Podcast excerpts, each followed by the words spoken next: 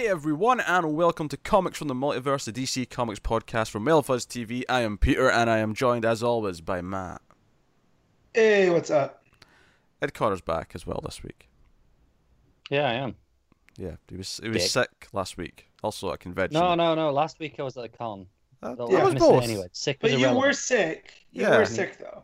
Yeah, Yeah. but it was irrelevant. And I said at least You he'll be brought- miserable at the con because he's sick while he's there, and that, that brought me I some was a comfort. little bit, yeah. Yeah. So Yeah. Yeah, you uh, I you did- brought the con crud with you, so you were patient zero this time. yeah. Pretty much, yeah. Uh, Yeah.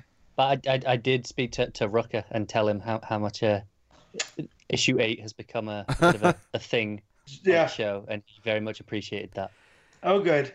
Yes, of course. Two days later, he started tweeting about feeling sick, and now he knows who to blame for it, and so he's blacklisted us from the industry. You So that's cool. you probably didn't have to hug him, but if I was in your shoes, I would have done it anyways. Oh, Yeah. Yeah. Oh dear. Yeah, so we've done with DC Comics, and it is a huge week. It is probably the biggest week we've had in a long, long time. Uh, we have Doomsday Clock number seven, Heroes in Crisis number one, Justice League Odyssey number one, Detective Comics 989, Action Comics 1003, The Flash 55, Batgirl 27, Justice League Dark number three, The Terrifics number eight, Titans 26, and The Silencer number nine. If anything else is missing that you thought we might cover, well, it's because that's already that's like 11, 12 books already. Yeah. That's why. And more importantly, Doomsday Clock, Heroes in Crisis, and Justice League Odyssey are probably like 90 minutes of podcasting on their own before we get to anything else. So, buckle in, folks. Did you Buckle say in. Flash?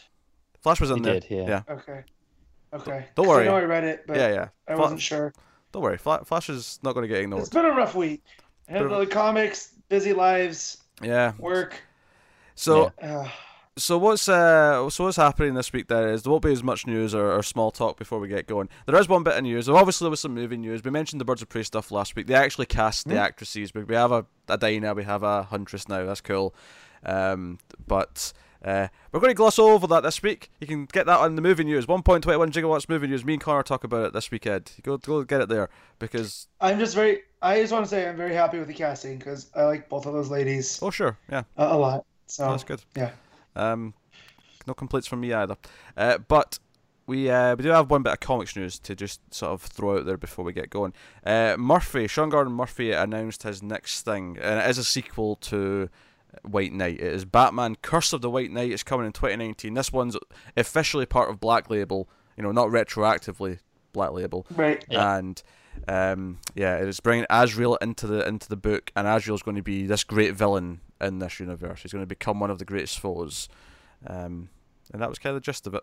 And there's like a there's like I, a I, I cover like image the- that's out.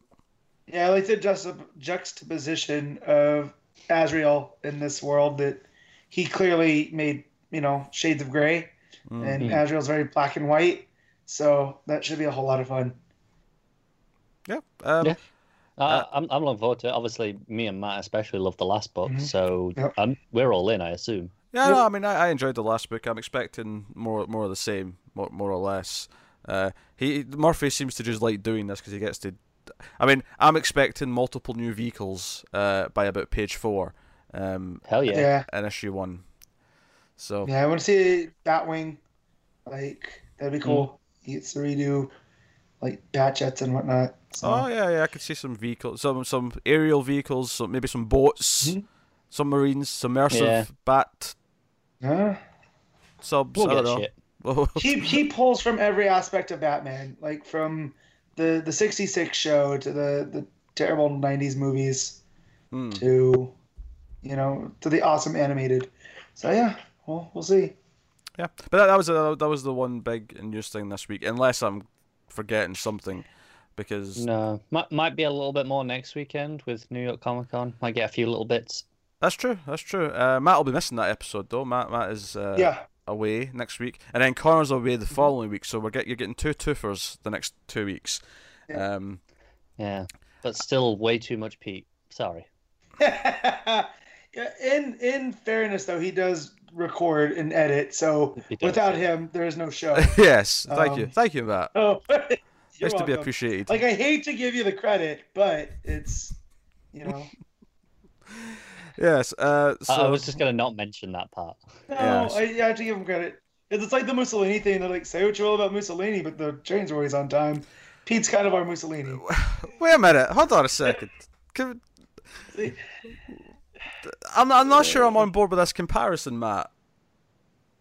I mean, I could have gone with the other Axis leader in World War II, but I chose to be nice. How, how about how about no dictators from World War II? Is, Uh, is that I not mean, an it- option? it's it's it's fair to say his trains were on time too.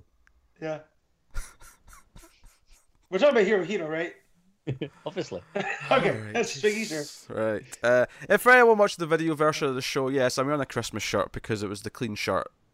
so there's a Christmas shirt on. I didn't, e- I didn't even notice. Yeah. No, I didn't Uh, either. Your, yeah. your your pop shield covers too much. Yeah, nah, I'm just because someone's going to notice the pattern, the design coming in. They're going to be like, that's a Christmas shirt. Why is he wearing a Christmas shirt at the end of September? Because you know what?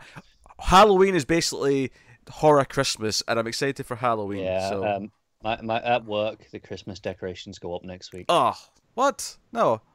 Yeah. We we have the Halloween and the Christmas decorations up at the same time. That is just no, no. Chris- Christmas stock, uh, you know, like uh, uh, sets are already there. We're already selling them. Just, just no. After Halloween, Yeah, At least, come on now, people. I know. Come on. I Anyway, agree. Let's let's let's, let's Mhm. get into books because we have we have a big list of books. Uh, I don't- I don't remember the last time we started talking about the books before the seven minute mark, but here we are. Uh, we are going to kick off with Doomsday Clock number seven. The the main event, the, the first in a triple main event this week. Uh, this is Geoff Johns and Gary Frank, uh, as we as we've come to expect, and this was the one where in the very first page of the book. We actually get Mar. No, I was going to say Martian Manhunter. we No. get we get Doctor Manhattan. Manhattan. I was like, very different. That's a green dude. We're, we're talking about the blue dude today. Um, oh, there is Yeah. Mars. There's Mars and stuff blue. happening. And there's a Yeah. and there's a lot of green. There is. There's green light specifically. Yes. Um, but yes, so we have Doctor Manhattan actually actually narrating at the start of the book, and it's the very th- it's the third panel because he's describing Alan Scott and his accident in the train with the lantern, and how he became the Green Lantern. And then in the third panel, he just says, "Oh, I just moved the lantern six inches out of reach," and I audibly dropped an f bomb whilst reading the book. yeah. and- He goes, "Oh, I mo- I moved the lantern six inches out of reach." Alan Scott died. what the hell? So it just kind of shows you for all of the Superman's the first hero. This is Doctor Manhattan's doing now because he's wiped the Justice Society. Like, like I know there's the whole ten years thing, Mhm. but you don't need ten years. You just need six inches. yeah, Um, yeah, no, I mean, obviously, this is confirming a lot of like things we've been s- we've been thinking and saying for a long time. Ever since they revealed that Manhattan was behind things, like, oh, he's changed things. But to have him just openly admit what mm-hmm. seems to be the very first thing he did, the first thing he changed that altered Yep. everything, May- maybe the only thing, was he moved a lantern Right. six inches. So remind me, was Manhattan a scientist before? Yeah, Like, Yeah. yeah, yeah, yeah. Okay, that's been forever. So now he's just doing the scientific method in, but with human lives at stake. Like this is a completely unethical, And you know, experiment. I think that's the key reason why this isn't the only thing that he changed. You know, you said, "Oh, maybe sure. this is it." The, the the core of, of scientific experimentation is repeat.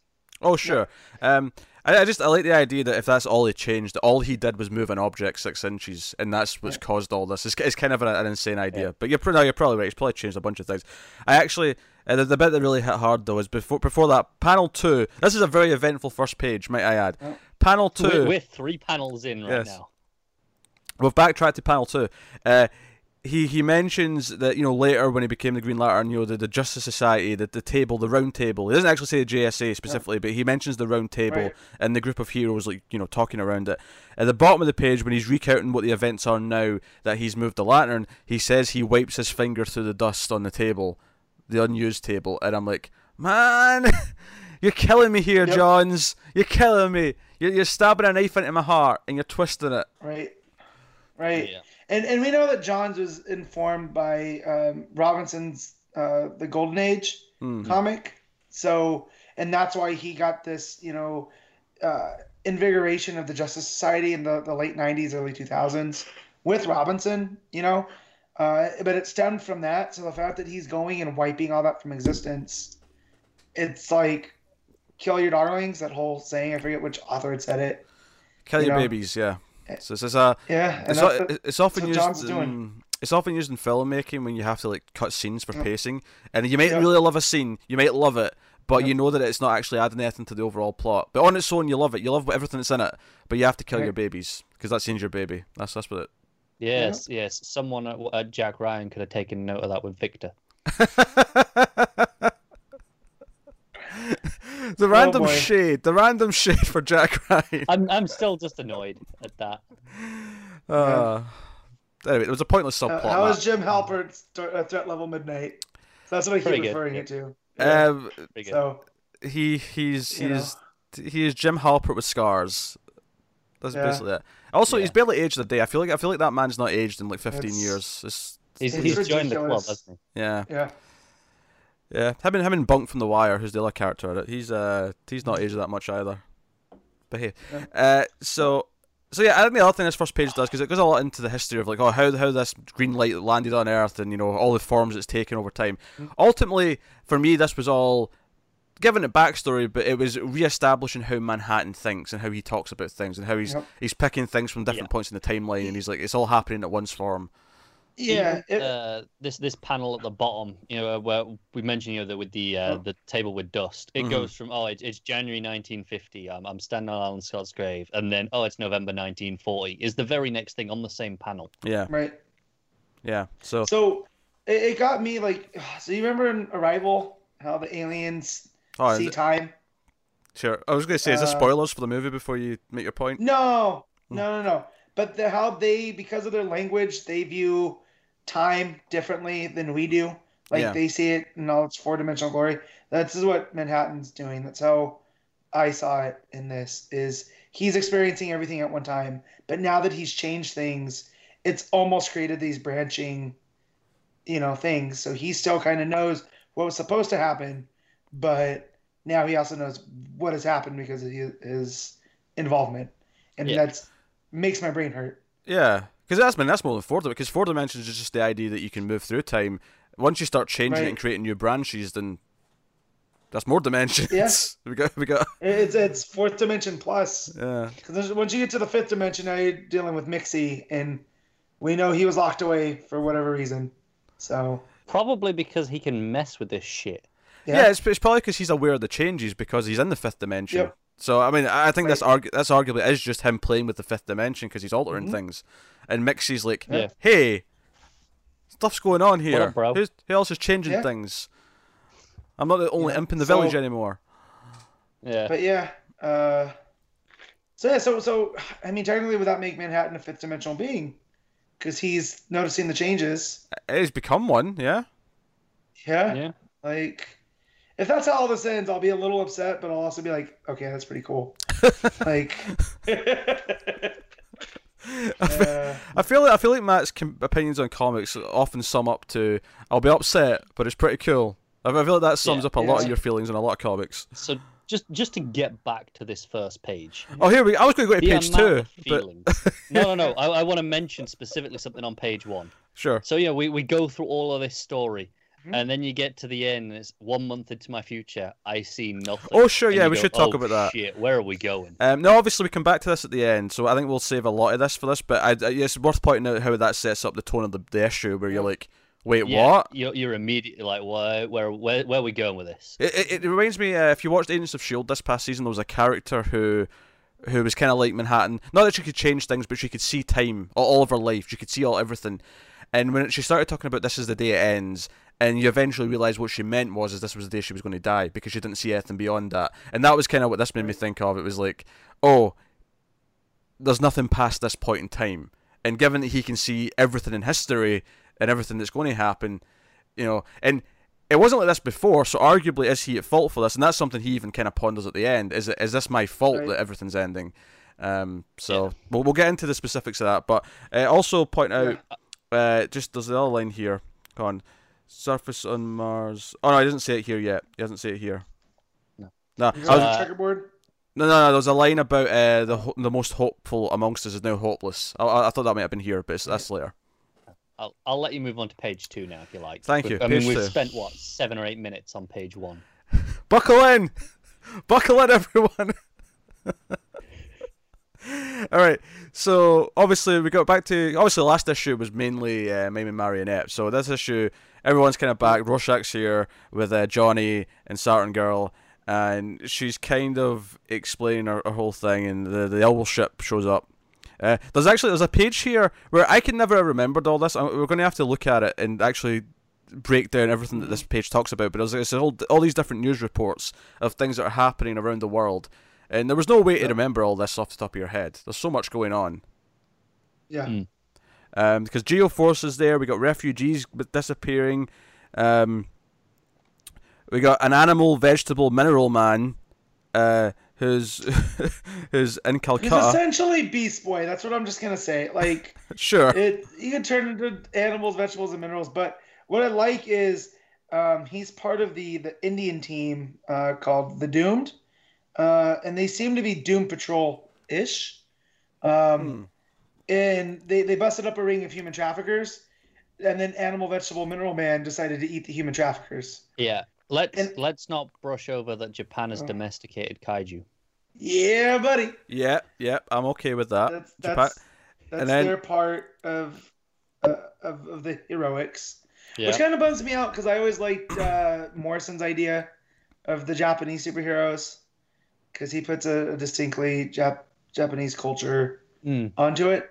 Um, but It's hey, funny though. domesticating kaiju's I'm not mad about. Because you know when, when I saw the trailer for Godzilla King of the Monsters, I I, I was getting like Mhm. shared universe Avengers vibes where no no in this world it's the Titans and the monsters who are the the, the, the heroes and Yeah. so so them saying no, no Japan's actually trained or tamed the, the kaiju's I'm like sure let's do it Yeah, I'm into it uh, and then it's really we have a. Uh, Hayoth member Dybbuk wiped all of the Ministry intelligence computer systems, and this like really, I, I, what I like about this is the image here on the panel. It's this really old school, almost like almost dot matrixy looking like graphics of this guy in the computer screen, um, you know, threatening everyone.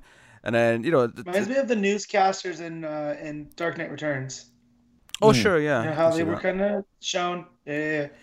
Um, and then Uh, we have also was go it ahead. President Xi Jinping's dreams were invaded by a Australian metahuman, uh, and tortured by a basically creature, but Australia's denying the accusations. Yep, So that was a fun Yeah. one. of course. So so chaos basically chaos. Yeah, yeah, yeah. Yeah. And, and it seems like Geoforce is leading this, you know, almost like he's putting together his own. I don't want to say it's a whole force, but he's reaching out through Markovia to It- these other groups. It's almost overwhelming, but ultimately for me, what I thought was fun about this is that okay, there's a lot of stuff going on here, and I don't think any one of these things in particular is super important on their own. But you turn the page, and I, th- I like that it basically all it all sells. the tone. It's, it's almost like a setting up a punchline. Not so much as that it's a funny Yep. punchline, but you turn the page and Saturn Girl says everything's going to be fine, and we've just seen like all this Yeah. chaos. Like you know, this is it is almost a joke in a sort of dark way, uh, but also kind of hopeful in a way. It's like okay, everything's going to be fine. Trust me. Doesn't matter what's going on. Right. Things are going to be okay. And this is where she Yeah. reveals that she's in the future, and then Rorschach's kind of like, you know what, mate, I'm starting to regret bringing these two along. Yeah, yeah, like, yeah, yeah. You didn't mention that. Yeah, but they do bring up Superman, and she mentions that she's here to fix the timeline in case something's trying to interfere with Superman's existence. Uh, they also mention in the news that despite the fact that it's called the Superman theory, Superman's actually the one left who no one's kind of been cynical about. Everyone still kind of trusts him. Right. Uh, He's still He- allowed to go into any country. Yeah. and Yep. Just because he just saves people. Because he's Well, he's well, he's trusted. He hasn't done anything to break that trust like these other ones have done. Yeah. You know. So. mm, and I like that too, and especially with what it represents for the Legion of Superheroes, because he is their inspiration, and the whole the whole idea of the Legion are all these heroes from different planets coming together as one, you know, to to be a force for good in the universe. Uh, so in here we have the opposite on Earth. All of these heroes from different countries are kind of just holding up together, and it's like a Cold War with superpowers. yeah. Uh, so you know it's all going down, and that, that was really exciting. The idea she, she's concerned about the time stream, but she thinks everything's going to be okay because she says that to Johnny as well. Because she basically implies, no, you'll get your you'll you'll meet your you know your your genie again. You'll get him back. It's history. Uh, so you know it's, it's it's a whole thing. But uh, so the cat. This is where the, the cat's purpose kind of really comes in. Yeah, it Uh, starts glowing like a weird bastard. starts glowing. and we find out he reformed the cat uh, from from the, the the original cat that was vaporized by Manhattan. But because it was vaporized by Manhattan, it has Manhattan's energy, and therefore it can track the cat or it can track Manhattan rather. It can track the cat. It can Right. track Manhattan. Uh, Well, and if they fill it with enough energy, they can basically force Manhattan to appear. Yeah, because it, le- it leads them to uh, where Joker and Mime and Marionette and Comedian all Mhm. are, and they're getting ready to torture. Uh, and I do. We find out that the comedian was only only brought on board to kill the cat. He wasn't really there for anything else. He was just kind of Yeah. embellishing a little bit, Yeah. shall we say? Uh, I, I I actually do love how Batman enters with uh, the mime kind of trying to tell Marionette that who's there. He's just like the the pointy Yeah, ears. yeah. Right. She's just like, oh, what is it? And he just does the fingers, and you're Yeah. like, oh shit. And then you turn the page, and Batman's just there. Yeah. Well, I love because you see Batman tied up in the background, uh, and then it kind of goes into what they were saying in Justice League last week. Is he's a Batman?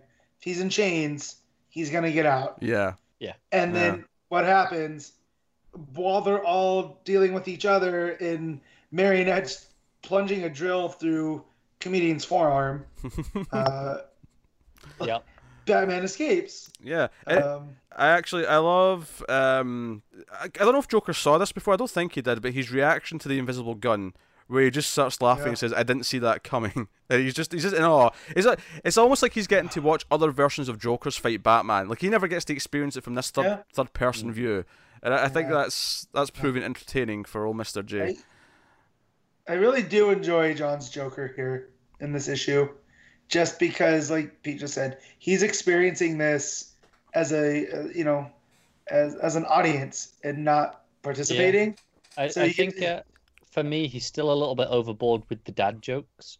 Yeah, Like, just a I think touch that just much. comes. Yeah, that just comes down to Johns, though. I think. Yeah. Then you know, because what else do you do? Mm. Um, Mm. Car, Car does yeah. not appreciate a good pun or dad joke. I can tell you that right now. No, dad He's not. jokes are awful. Yeah. No. So so obviously they they show up with the lantern and the, you know uh Veidt Veidt's like in pain at one point and he's talking about how much he doesn't have much time left. Um Batman meanwhile is fighting for his life with the with Marionette trying to like cut him with her, her wire. Uh, it's actually cutting through his glove. she You can- does. yeah, you can see it going right through Yeah. through his glove. Yeah. Uh Yeah, she takes off one of the the, the The spikes. fence. Uh-huh. yeah, the fin, yeah. Uh, but you can see it get Yeah. into the proper glove as well. Like he's he's got he's he's run out of time. Like she's, she's going to get through his, his hand eventually. Uh, but that's where everyone else shows up. Rorschach's there. Whole thing's going down, and they basically force Manhattan to appear. Uh, v, you know, holds the cat up to the lantern. The lantern, because the lantern was touched by Manhattan. This is this is why the lantern's important because it has Manhattan residue on it. Residual. Yeah, Yeah. residual energy. Yes. To- Manhattan goo. Manhattan Goop. yes. Uh, I can I just say, to of the art, I love the look at the bottom of that page. Uh, Veidt's face, the the, the, the, manic Yeah. smile as he realizes it's working, and that's of Oh, course. and then the colors too, because you have the blue, oh sure, yeah. and then on the the, It's the, the way left the, the blue plays off the shadows. Mm. Well, that and the the green, how the green just pops, um, Yeah. Compared to everything. It looks great. yeah. And lo and Mm. behold, here he comes, but Blue Dick himself, uh, Manhattan. After after all that talk last week, Matt, about removing Batman's dick, here, here we have the blue cock. They leave. Yeah. Yeah. So- but it just cracks me up with Joker, where he's like, for God's sakes, put some clothes on. Uh, I would actually, I don't want to gloss over that Batman says, "I know who you are." Yeah. Yeah. Well, Wait. he's seen him. The whole button. Yeah, that's what I'm saying. Like, he, that's how he understands who he is. And I don't even necessarily think he has any more information since then, but just the idea that he's aware this is the man who's manipulated the timeline. This is the one who's changed things. He understands that Mhm. much. Uh, and that's kind of, and the anger in his face. Like, that, that really got me hyped. The fact that he knows who he Mm. is. Uh, so he cuts out a big circle because Veidt wants to talk, and he takes them to the Everyone but. Batman and Joker. Yeah, basically everyone who's Watchmen related. Well, actually, that's not true because uh, Saturn Yep. Girl and uh, Thingy aren't. Well, they, do- they don't go either, do they? They're- No, Uh, it's only you're the right. people from the Earth. Yeah, it's only Watchmen people who go Yep. from that universe.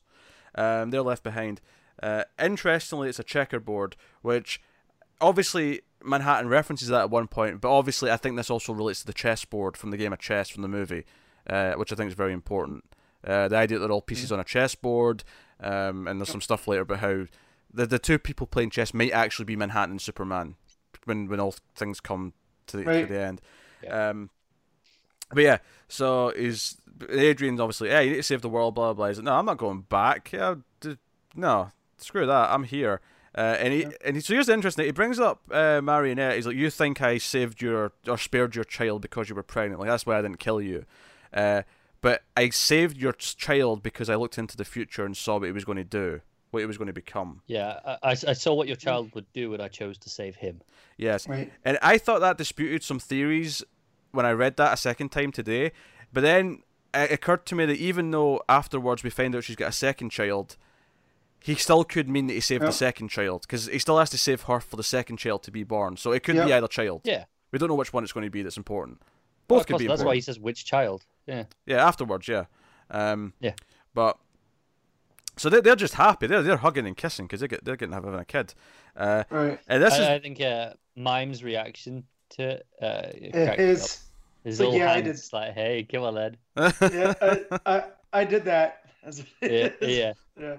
Yeah, uh, but this is where we get the, the probably the first big kind of twist, I suppose, of the book, Oh, where we find out that Adrian's cancer has been a lie the entire time, and he's been manipulating Rorschach into helping him. Because because earlier on he actually tried, you know, uh, Rorschach was like, "Hey, my father believed in you know the better of people, and you know, and so Yeah. th- uh, that was really neat because it reminds us in the issue what his father was like and what he remembered his father Yeah. as.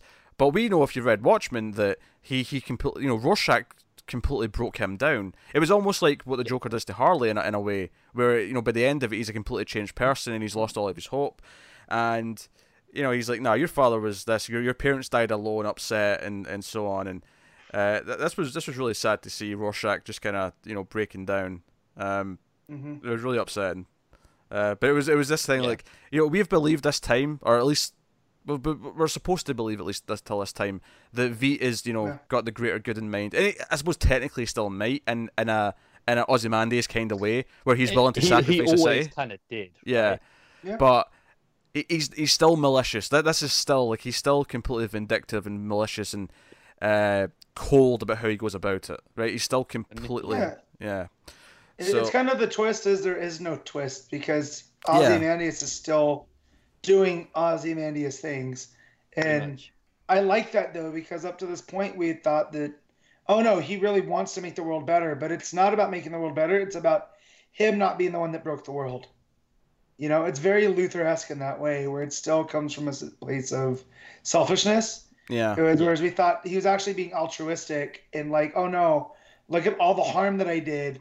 But it's like, well, no, it's people are blaming me for all the harm I did. They don't see the good works I actually did do.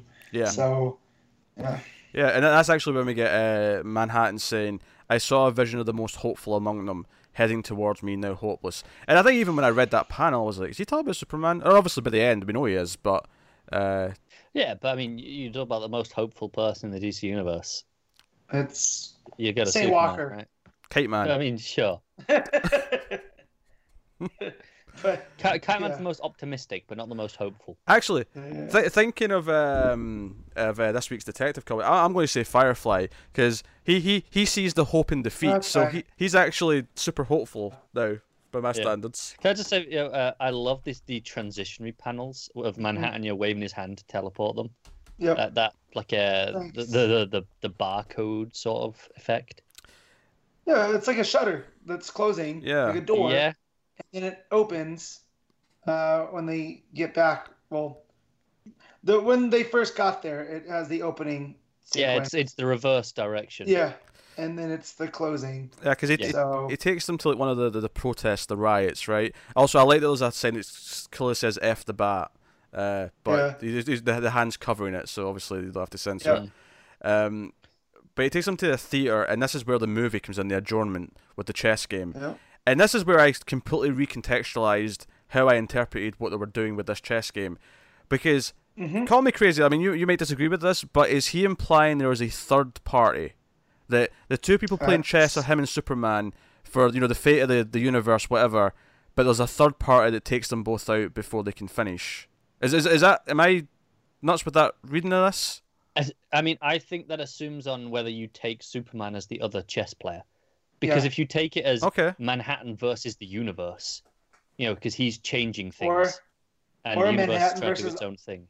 Or Manhattan versus Ozymandias, and Superman's that third person. Yeah, I think. Oh, Superman sure. that's could be the ultimately in control.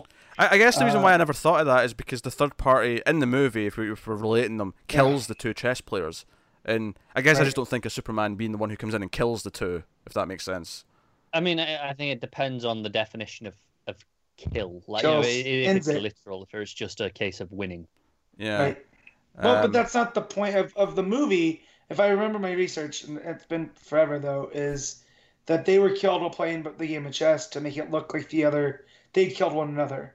But uh, Dusk had figured it out in the movie that oh no, there's a third person. Yeah. Um, yeah, it was the idea if I'm that. wrong, correct me. No, 'cause if you remember, it was Uh, uh, basically they didn't know which one the target was, right? That was the that was the whole Right, thing. Like right. one was just a bystander, and the other one, and that's why I'm thinking Superman because his world he's kind of a bystander almost because it's Manhattan Mm-hmm. Yeah. playing games.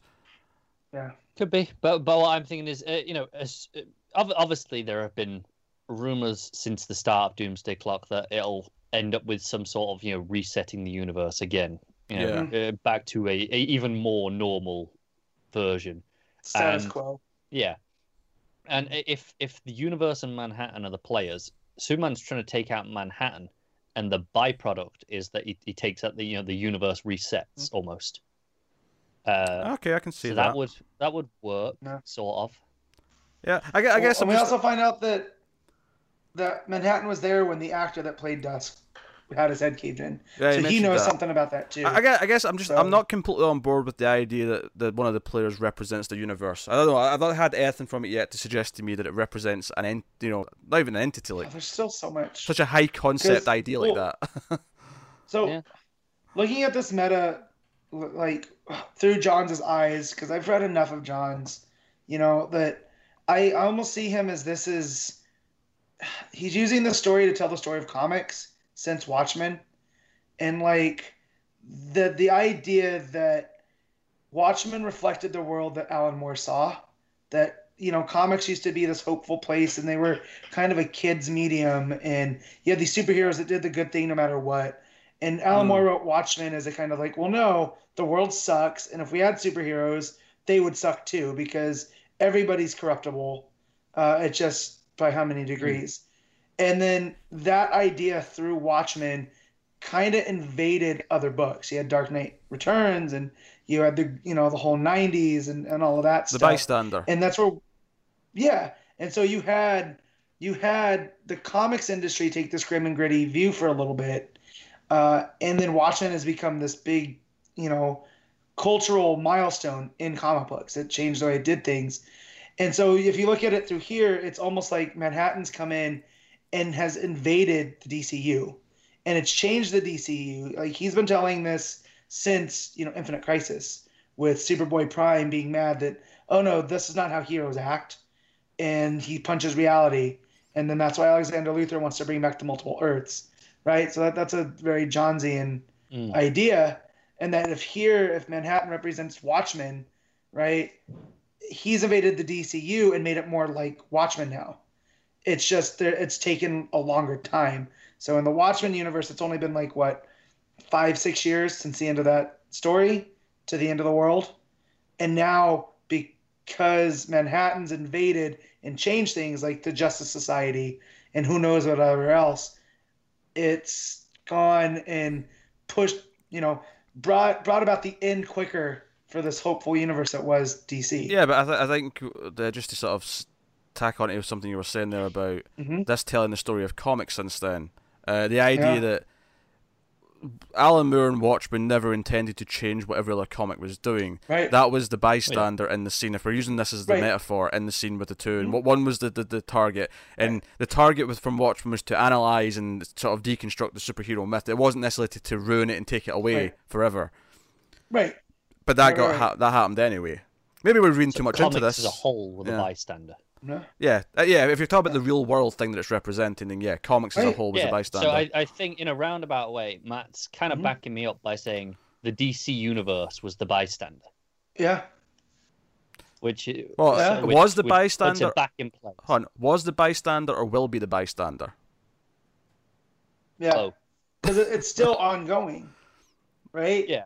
Yeah. it, it was the bystander. Well, no, again, in I'm, the reason why I'm, I'm phrasing it like that is because we're specifically talking about a meeting between Manhattan and Superman that's going to happen in a month, and that is directly what we're thinking about in terms of relating it to the chess game in the movie. yes. So I'm thinking Yes. of this No, no, no. incident, and Yeah, yeah, specifically, no. When, I said when I said both, I'm saying it. You know, was the bystander in the original, you know, Watchmen story, like Matt was Mm. saying there, in that Mhm. it changed to a because of its influence, and here it would be the by you know to, to keep that theme going it's the bystander in that it would change in a more direct story continuity as the bystander bit, And how between- and how I see Johns changing this is it gets out of that cycle where it stops that way because Manhattan stops what he's doing, Uh-oh. right? He has the ability to almost blink himself out of existence. Mm, So so what if it gets to that point where Superman saves the day and and it's not in this murderous way, but they actually have this talk. And through that talk, well, yeah, I mean, Manhattan blinks himself out. I, I think one of the things we've been seeing since the start is this idea that eventually it's going to come down to an ideological battle rather than a battle of fists. yeah, I- you, I- you can't outpunch man And I, I don't think anything in this issue actually changes it. If anything, it strengthens it. The idea that you know, in the future that Manhattan's seen right now, Superman becomes hopeless, and the, that's the idea that that you know the the, the cynicism and Manhattan side of the of the the, the, coin will, will win, right? And Superman will be beaten mm. down. Ultimately, this just sets up how more fulfilling it's going to be when Superman does not get beaten and he proves that hope can prevail. And maybe he convinces Manhattan that he shouldn't, you know, do go, go down the path he's going. And I don't think he'll suggest to Manhattan, "Hey, kill yourself." But I think Manhattan will take what he says and. Make a sacrifice or Ma- make that the only Yeah. logical choice Yeah. for him to Right. solve the situation Exactly. Because and that, that's the other thing between Manhattan and Ozymandias. They're both these science figures, but Manhattan's more of the cold, just like this is science. It's you know we like science, but we don't like the answers sometimes that science gives us, and Yeah. that's Manhattan. Versus Ozymandias is is the science of of almost like Luthor, where you can use this stuff it's the, You know, the science of business personal gain. yeah. You know, Actually, here's a suggestion. So- Now, you actually kind of convinced me on the whole one of the players represents the universe thing. Wouldn't another obvious interpretation to be that the chessboard actually represents the universe, and the pieces on the chessboard are the characters in that universe, and then yep. you go from there. And I don't know where I'm going with that analysis, but I feel no, that's no, you know the, the idea Yeah. that they're they're moving the pieces. Yeah. Yeah. and, you know when you take a piece, it gets removed Mhm. from the board.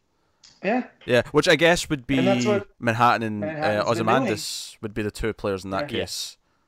And that's All right. There's a lot of options here. There's a lot of options. Yeah, Yeah, because I'm also yeah, I'm also looking at the DCU in that in that time frame of, you know, the Justice Society. If they come out and they help win World War II, it introduces people to the idea of superheroes way before, Yeah. right? So instead of the Superman theory, where like, oh, Superman's the first to show up, other countries want their own. It's this post-war era where everyone's trying to work together and they're trying to rebuild. Yeah. So you get this more, I don't want to say nerfed version, but you get this different version. So there's not these hostilities there. And yeah, I'm just. Yeah. Uh, uh, this book's ridiculous. Like, I, I'm glad that this is the issue that it stopped being exactly a prequel or a prequel, a sequel to Watchmen, and it really became its own thing. I thought Matt was going to hit us with a really weird theory there. This is all a prequel to No. Watchmen. Yeah, yeah, no, no, no, no. Um, but yeah, just it is its own thing again now because you, you- I mean, you have Batman and Saturn Girl and Yeah. Superman's mentioned, and it's not just these characters from the Watchmen universe. And This And this whatnot. might be the best issue yet. I agree. It, it, in terms of stoking all of our thoughts and wild ideas about the DCU and what's going to happen and the, the debates between characters, yeah, I mean, it's, it's the one that's hitting all Like, these no things. no other comic has got such a reaction out of me in the first three panels. Maybe yeah. Oh. Yeah, as I was reading this next to my wife earlier in the week, and I went, "Son of a bitch," and she goes, "What?" And I'm like, "It'd be way too long to explain, but just know B- Blue Penis Man from Watchmen took out Green Lantern, and she goes, "You're right. I don't want to know." so, Uh, then you started Sounds talking about about right. six inches, and then she's like, "Why are you focusing on that?" And Yeah. you know, just- yeah, uh, Yeah. because that, that's how she knows Watchmen is. Oh yeah, the the, the naked blue guy. I think to be fair, she's not alone on that. No, so No.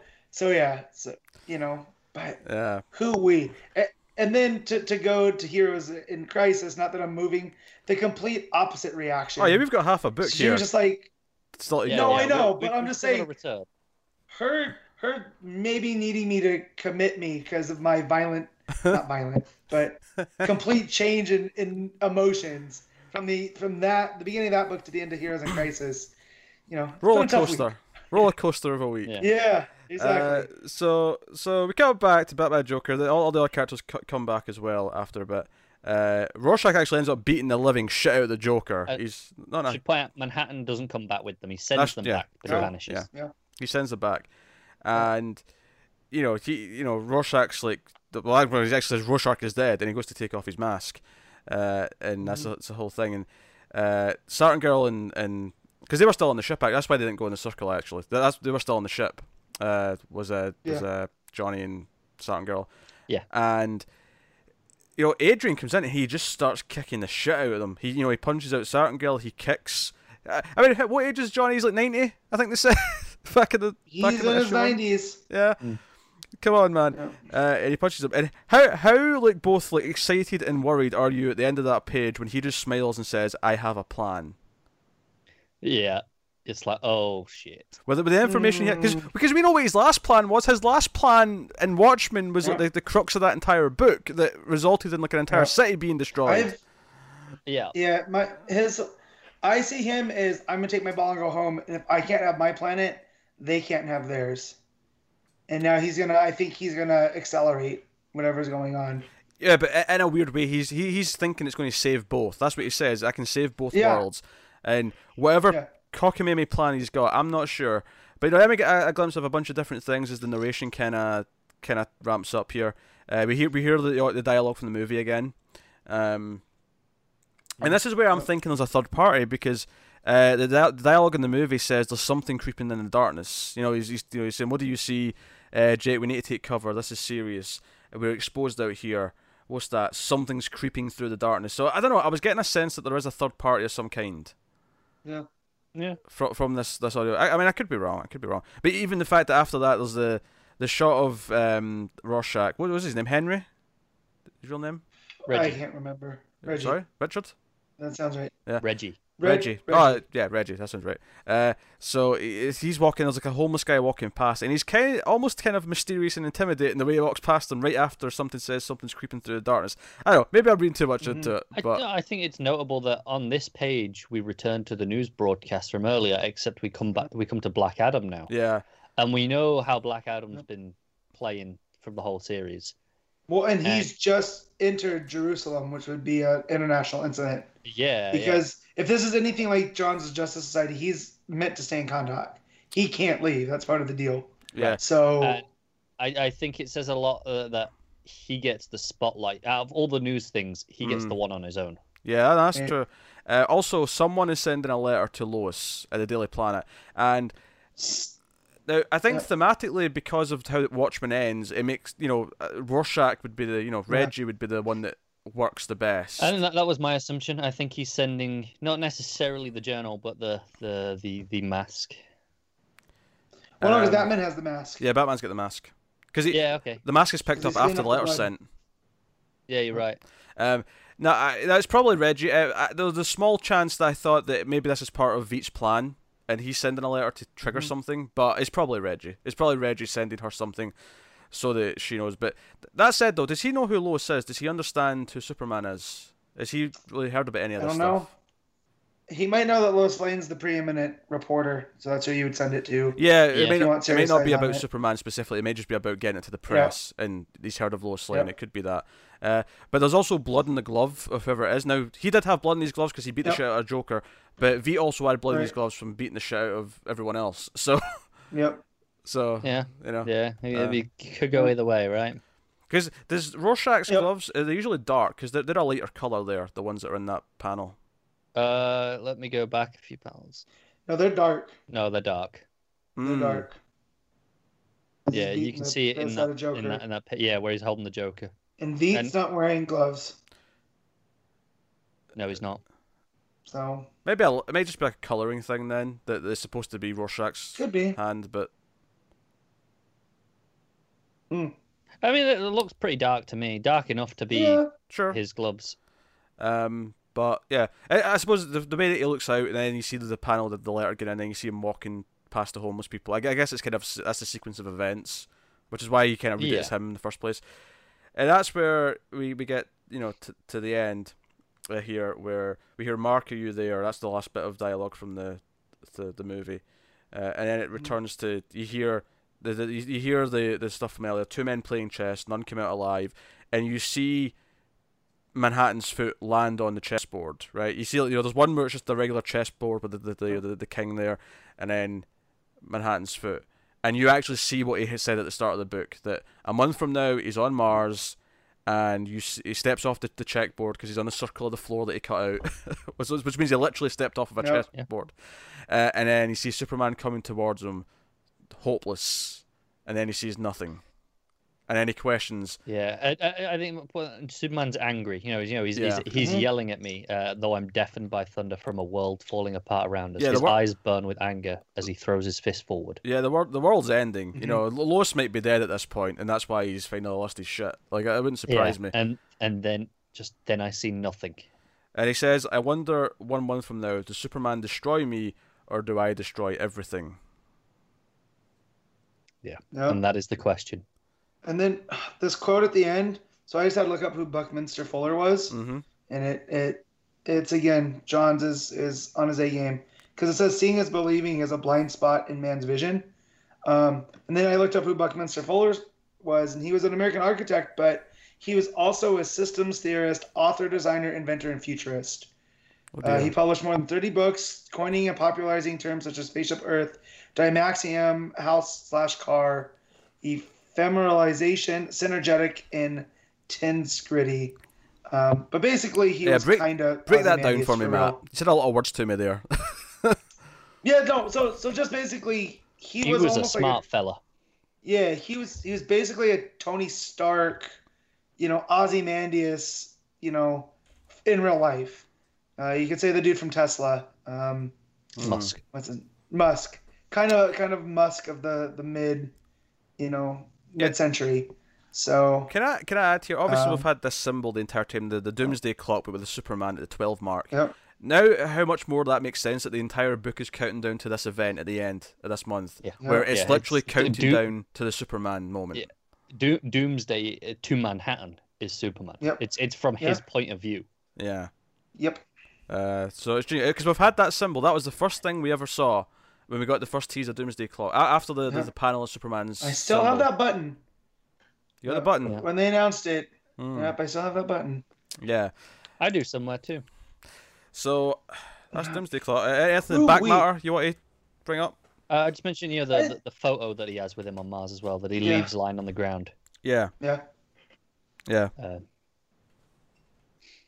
Which is. just again, uh, I'm, I'm just. Uh, I'm It's not him and Laurie. I just remember the Yeah. photo. Uh, yes. It's just Yeah, it's, it's it's, it's, from- bad, it's bad uh, uh, TV, I guess, is to not explain what you meant there. just you know, I, I, sorry, I, I thought Yeah. someone was going to jump in. Usually that's what happens. But uh, Yeah. yeah. Um, i- is this the photo that we had in the original book? I assumed it was, but I mean, I'm just going from Yes. memory. Because Yeah. even even because though, I remember that photo was on Mars as well with Yeah. him, right? even though I reread that before Doomsday Clock started, Doomsday Clock started last November now. That, that, yeah, that was like a year ago. so so you know, time time has moved on. Yeah. But hey, uh, so that's that's Doomsday Clock. That's the whole. Mm. Every time, every time we go like you know forty plus minutes on just Doomsday Clock because It's so damn good. it's just it's full of ideas. Yeah. It's uh, so no, cool. Uh, that is Doomsday Clock. Well, we can rest now, right? There's nothing else big to talk about. Everything else is a nice, easy, breezy, No, quick yeah, read. let's let's let's get to superhero books where cool stuff happens, and it's not gonna curl me into a ball and cry in a corner for twenty minutes. That takes us on to Heroes in Crisis number one, written by Tom King, art by Clay Mann. Start of the new So, uh, event. before before we before we actually get onto the book itself, Sure. I you know I I, I, I picked this one up physically because I thought, oh yeah, you know, I'll break my Mhm. digital for you know select books. They come with a code, so if anyone's not read it, keep an eye on the Twitter, and we'll do a little giveaway, and you know then Cool. you can join in the conversation. Come back later for Yeah. it. Oh, sure. Yeah. Uh, we could do that. I just have to figure out how to do a Twitter giveaway. Uh, We'll, we'll think it out. It'll be easy. All right. Sure. Throwing this on me last minute. Anyway, uh, I mentioned it to you like uh, two days ago. Heroes in Crisis, number one. Now, when you committed this that there was going to be deaths, when you committed this that there was Yeah. going to be upsetting uh, the teenagers, we're going to be examining this the psyche of the superhero, and and so on, and a lot of a lot of controversy this week, a lot of reactions to this book. A lot of people are not happy, um, and I'm just managing the cat as he was walking past. Um, so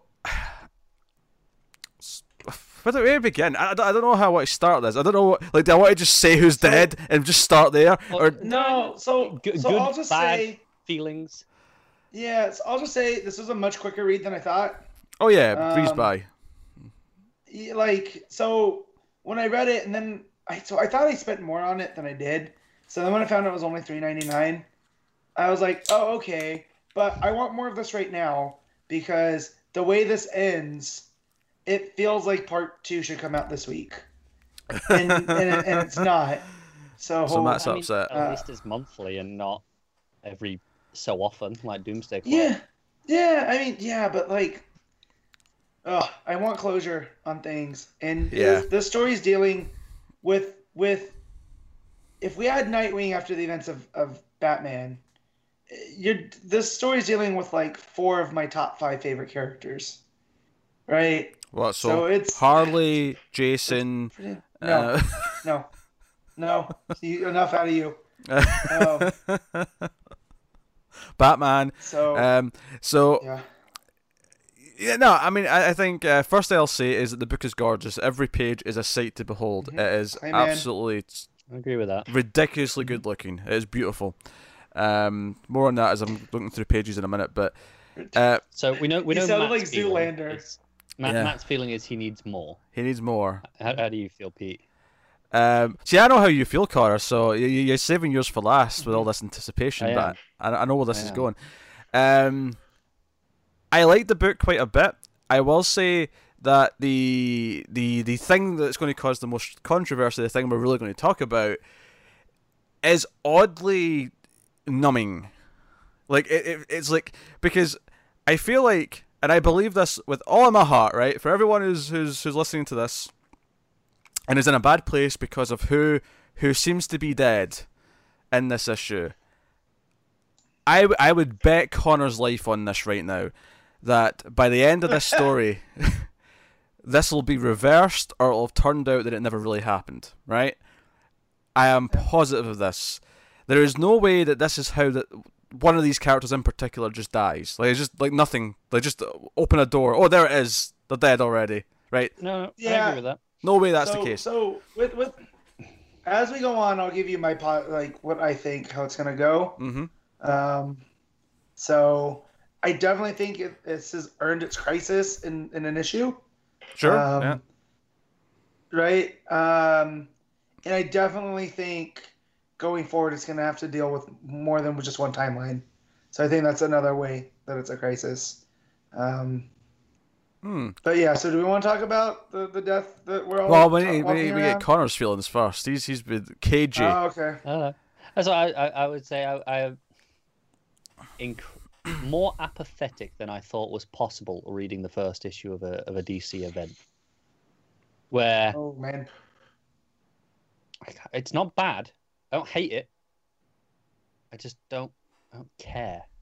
So, the guy that works at my shop that, that I'm kind of close with, he's the one that gives me crap all the time. He was just like, "Yeah, it's fine, but it's not going to matter." And we had we ended up having this ten minute conversation. How I, I think he's wrong about that because he's very much when it comes to the big two, any storyline they do doesn't matter because they're just going to change it anyways. But to me, that's comics. That's how comics grow and change, and that's how you have Superman for you know 80 years. Oh sure, yeah. You know, so uh, yeah, it's, it's, so now you have these independent comics where they can come in and you, you can tell a full story and then it's done, right? Like Hmm. didn't I think you guys were talking about Saga and the Thread, and I guess Saga's done. I done. wasn't. Yeah. I was. Um, so now that's yeah. So that that story now it- it's over. Those characters are done, and everything that happened mattered, for lack of a better term. But I so just to say that just because it's the big two, and these are characters that you know can be killed and resurrected and killed again and then resurrected and then changed, and I don't necessarily mean that this story can't matter. Firefly, where's Manhattan? Lead me to Manhattan. Lead me to Manhattan. He's not one of those cats. No, he's not. He's, He's, a just a ginger cat. cat. He's a regular ginger cat. I know. Off you go, cat. He looks like he was. It's a Well, I a perfect my example of why my- ginger is not red. Uh, so my, if that was my cat, it would have been hitting up my eye. Your your cat was just like. Whatever. he he lets me away with just a bit. He, he's so easy going. I mean, he'll eventually kind of like squirm away, but he's like, you know what? I know he knows what I'm like. He's like, I'll just let him do it for like ten seconds, you know. Then he'll. Then he's like, right, that's it. Time done. Do your stupid cat owner bullshit and let me go. Yeah. Um, So, but Connor, do you ultimately agree that this does matter? Like, you can be apathetic to it, but I, I don't that's know. not what's driving your apathy. What's driving your apathy? It feels. Maybe it is that, uh, that I feel like it doesn't matter. That I, I just I don't Okay. care about anything that happens because it feels like it has no weight to it. Like it feels like shock value. It's like, oh yeah, we said there was going to be deaths. Here's some See, deaths. I I completely disagree. I am on the opposite side of that. oh, this is getting juicy. It Conflict. No, it it it totally affected me, and I feel that this has weight because of the way that King has decided to tell the story. Now, like Pete was hinting at the beginning, if it all turns out like Oh, this Matt, never Mike, happened, Mike, Mike. I can I can sense it Yeah. coming, Uh, so I'm uh, stopping you on- before on- it hits. Along that line that he's going, I, I, I, I might change my mind as the story goes on. I might go, do you know what? This is starting to work for me in this issue. I don't care. Here's the thing.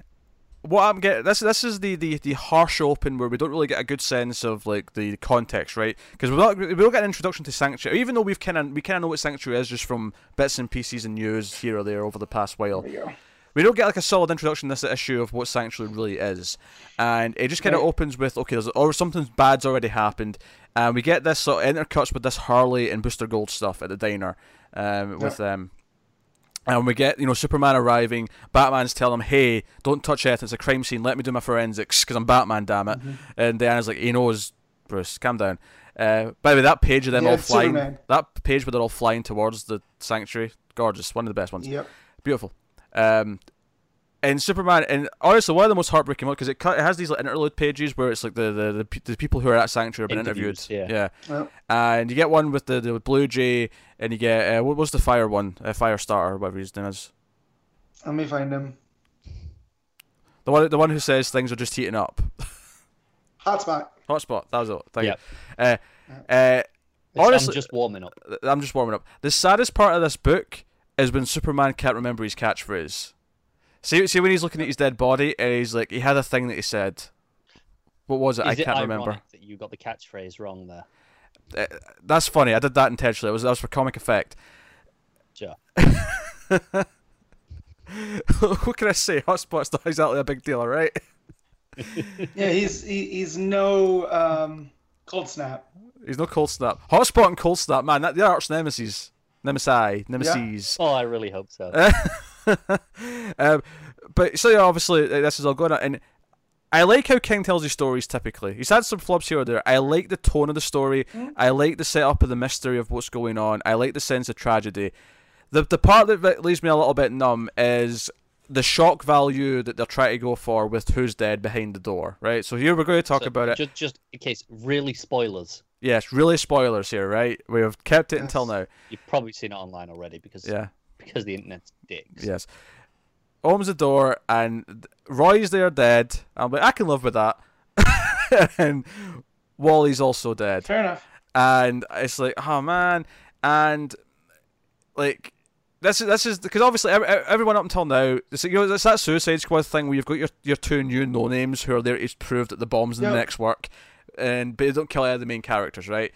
That's who you get first with the, the Blue Jay and the hotspot, and then you get into the house, and that's when you get Wally and Roy, and it's like, oh shit, these are real characters. These are characters that we care about. And well, you also have Commander Steel, right? Sure. In yeah. there, uh, Lagoon Boy, who I recognize, who I mean, he's a Z-lister, but still, yeah. he ran with the Titans. Yeah. The but... one that got me was Blue Jay because I'm looking at the page of the birds eating, and I was like, "That's weird. That looks like they have a mask." Like, and then you turn the page, and it's Blue Jay in his confessional, mm. and you see the mask, and they're like, "Oh man, that's brutal." Yeah. You know, it, it's one of those. It's so what you don't see. Yeah. So... Just for the record, I don't know these are, are these are pre-established characters. They're they're just very yeah, obscure yeah, yeah. ones. Because I, I, I, I, said no names. They just introduced for the sake of killing for Suicide yeah. Squad. it's funny when when I was uh, I was speaking to Rucka last week. Yeah. And he was saying that's the reason he'd never do a he's he's never going to do a Suicide Squad book. Yeah. Because they won't let him do what he wants. Because he feels like no no no you know they'll go hey, here you go but you can't kill these yeah. characters. he's like well there's no point then. Yeah, I could see him being like, "No, I'm gonna kill Catman," and they're like, yeah. "No, no, no, you're not. We like having Catman in our quiver." Like, yeah, I want to do it. it, like, it it's a classic conundrum with comic books because they have to be ongoing. You have to yeah. keep your characters around. And I mean, I, have been on record before, and I'll say it again. I, I still like if if I if I was Doctor Manhattan when it comes to comic books here, and I could just alter events and just keep things in continuity.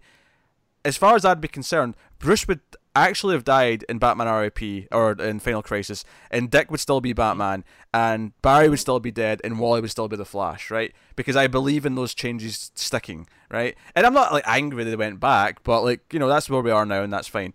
But I, I'm all for killing the big characters eventually. But I'll say this: I am far more interested in killing Bruce, Clark, or Diana than I am killing Wally, you know, Cass, or um, you know, pick a Robin. See, do, do you know that's the the one. Except Jason. That Jason can go, go, before Batman. This, yeah, it's for the record. The, the, one thing that makes me go, well, could this be real? And, and yeah, we're we're all kind of of the mindset at the minute, going, nah, probably not, right? I think uh, right I, now, I it's it's real. I'm mourning. No, I think because of how they reveal it, unless unless they spend time over the next nine issues making it feel more important retroactively by building up what their death means. Yeah I can't believe this is a death because it's, it's such a I know, small moment. I know they're trying because uh, next week's Green Arrow is a yeah. is an issue about you know uh, are we dealing with this? And there's arguably um, something in the Flash this week that's kind of Wally related. Yeah, yeah, yeah. so, but here's the thing: that the reason why I could believe it is Didio's back in charge now, right? yeah. And Didio hates legacy characters. And this coming what a week after well, two weeks after you, the Nightwing thing. You say he's back in charge, but he's always been in charge. No, no, but Johns has been the one calling the shots for the past right. two years until recently, where right. he stepped but, off to do his own side label. And Didio's come back in to lead the charge. Yeah, but I feel like Heroes and Crisis has been in development for longer than Didio would have time yeah, to screw it up. I, I, I feel this feels like fear mongering to me uh, in a mild way. Oh. And I would say, you know what? If we get to the end of this story and Wally's actually dead, then we can have this conversation. Right now, I think this is baseless. No, no I'm saying that that's that's the only thing in my mind that makes me go, well, maybe is is that the, you know, this this isn't Wally on the floor. I, it's I, just a middle finger to Geoff. I, I think this is that this is ignoring the, the idea that Didio actually learned something from the New Fifty Two being a massive yeah. failure that everyone hated. Yep. Right. Yeah, I mean, well, Nightwing's got no Nightwing. Yeah, well, yes, he does. This I'm tired of having this conversation with people. As much as I don't like Lobdell, uh, at least Nightwing's going into a different direction based off of something King's doing in Batman. Like there's a sense of continuity between the books, and I like that. I don't necessarily like when they're all compartmentalized and like whatever it feels like whatever Nightwing's doing in Nightwing doesn't impact anything else. Um, so, you know, if that's the the direction that King, who spent time with Nightwing during, during Grayson, had an idea to do, then at least let's give it time to try it out. Like again, I don't like Lobdell coming to Nightwing, but again, all of this. I mean, I, I, you know, again, I, I want to, you know, really reaffirm that I, I don't think this is true. I don't think this has happened. Yeah. I don't think they are dead. But you're you're assuming that these are King's ideas and it's not editorial going, hey, yeah, we want because, you to do this with Nightwing. Because no, because I feel like King's got enough credit to where he's like, "Hey, I have this idea. I want to kill Wally West," and he's like, "Well, why?" He's like, "Well, that that's the whole point of the story is about how trauma Yeah. affects affects different heroes." And like, "Well, we just brought him back." He's like, "I know. That's why it's gonna work." You know, because we we if if we all had money down on who was dying, I would. None of us had actual money on Wally, right? Like, Yeah, not not until like spoilers and you know leaks and rumors started yeah, coming out about it. exactly. So like from from everything that I had seen with Wally, it was like, oh, he's just gonna be a side character in this, and like, oh no, uh, my money was on Kyle Rayner, right? Because That would have been way more satisfying. we'll see, it would have been Shut your face. It wouldn't have been. It wouldn't have been as affecting. The fact, like, I turn that page and Wally's laying sprawled out, and Superman goes, "Wally's confirmed." Like, he's Joe- known Wally since Wally Joe, was. a Joe what's funny kid. about this? Right. Joe, what's funny about this is that if you go back to the Titans issue last year, Yeah. where Wally's heart stopped, there was a joke afterwards where Nightwing said, "Hey, can you stop dying, please?" And that's just really funny to me now. I, I think uh, you know, you, Matt. You're talking about your reaction when you turn that Yeah. page. Is I had the complete opposite reaction. I turn the page, and I see, oh, it's Wally, and uh, you know, I mean, Roy, whatever. Roy's probably fair game. I, I, Yeah. Oh, it's Wally the Hogger. Eh, okay then. This, This is the thing, though. be I, that, this is partly why I don't think this is sticking. Whatever, whatever way it is, and, Right. e- and even if technically it sticks at the end of this this book, and that'll still be kind of a problem. But at the same time, what about the end of Doomsday Clock when the world gets reset or they change things Right. again? Like you know, Is this going to finish before Doomsday Clock? We're nine Yes. issues now instead of seven. uh, well, it was always meant to be again. It was always meant to be nine. We talked about this last week. He's just changing the numbering. So instead of there being two specials that flank it, yeah, but it's still seven okay. issues. but it still extends the length though because now it's one a month at nine as opposed to those two extras might have been Right. the same month as Right. regular issues. Full out. Uh, Right, I don't right, know actually because uh, Doomsday Clock has Doomsday Clock has five left. has five left, so that's what nine months. Because you'll have to account for a month after the last Two- one. Two years. So, Carry yeah, the four. could be close. Yeah. This might finish just the, the month before Doomsday Clock. Eh, these will f- Assuming these will- Doomsday Clock. These will finish around the same time. Actually, you're right. Within a couple of months of each other, these will finish together. Because and, and we know that in the the DC continuity that this predates the events of Sanctuary predate. Um, Is it that? Because I I uh, Doomsday I said that as if I thought oh, it'll be this big chunk of time after this is done, and then Doomsday Clock is still to finish. And then they'll but it- reset. yeah, yeah, but, uh, but it won't. It'll be around the same time. It- Yeah. That's why I was asking if this will finish afterwards, Right. because you know, I mean, I know it happens sometimes with delays, things slip and they go, ah, whatever. But Unless Doomsday Clock starts going back to monthly, like they said it might happen at some. I don't, I'm not expecting it to, but unless that No, no. happens, uh, Heroes in Crisis will finish either a month before or like well, th- well, this has got eight months left. yeah, Right. Doomsday Clock has nine. I think. if that's every other, if that's every other, but Hang on. like if Pete's saying if it's every month now, yeah, after the next one, Do the math. then we could only have yeah, we could only have six months left. It's in November.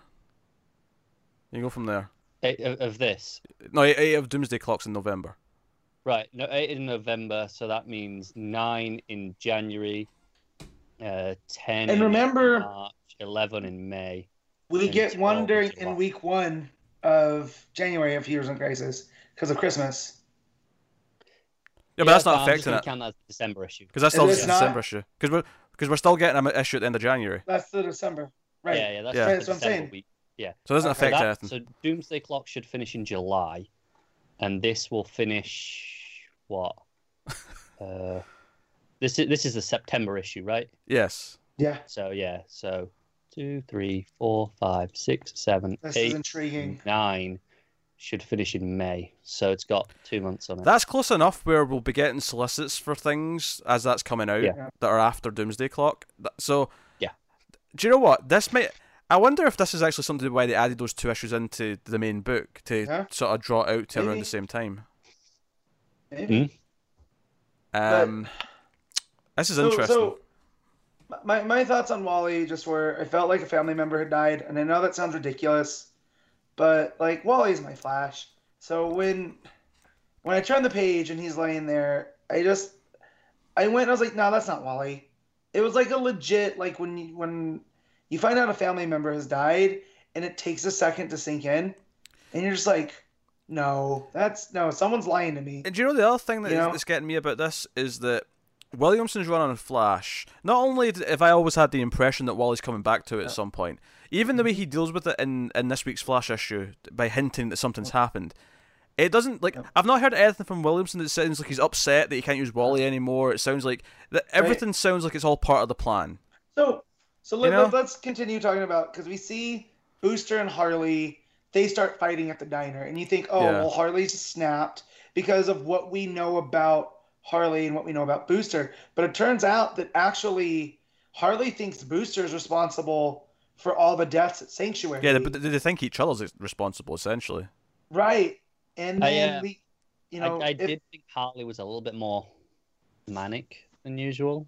yeah, Yeah, I, I I, don't know. Uh, I, I, don't, I don't, you know, just the way she's like, you know, seeing everywhere a stab, stab. You know, like. I mean, right, right, okay, I get it. Harley's crazy. But I, I bought that as she's just witnessed people being murdered, assuming she's Yeah. not the killer. So she's in a more fr- frantic state than normal.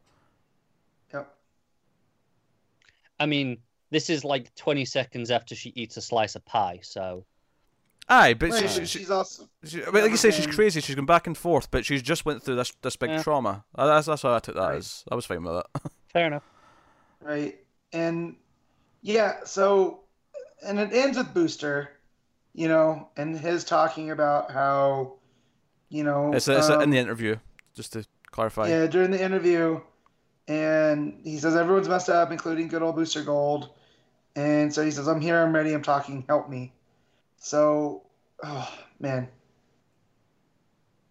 like, I don't want to think that it's Booster, but if it is, I also think like there's ways to fix it because timey wimey.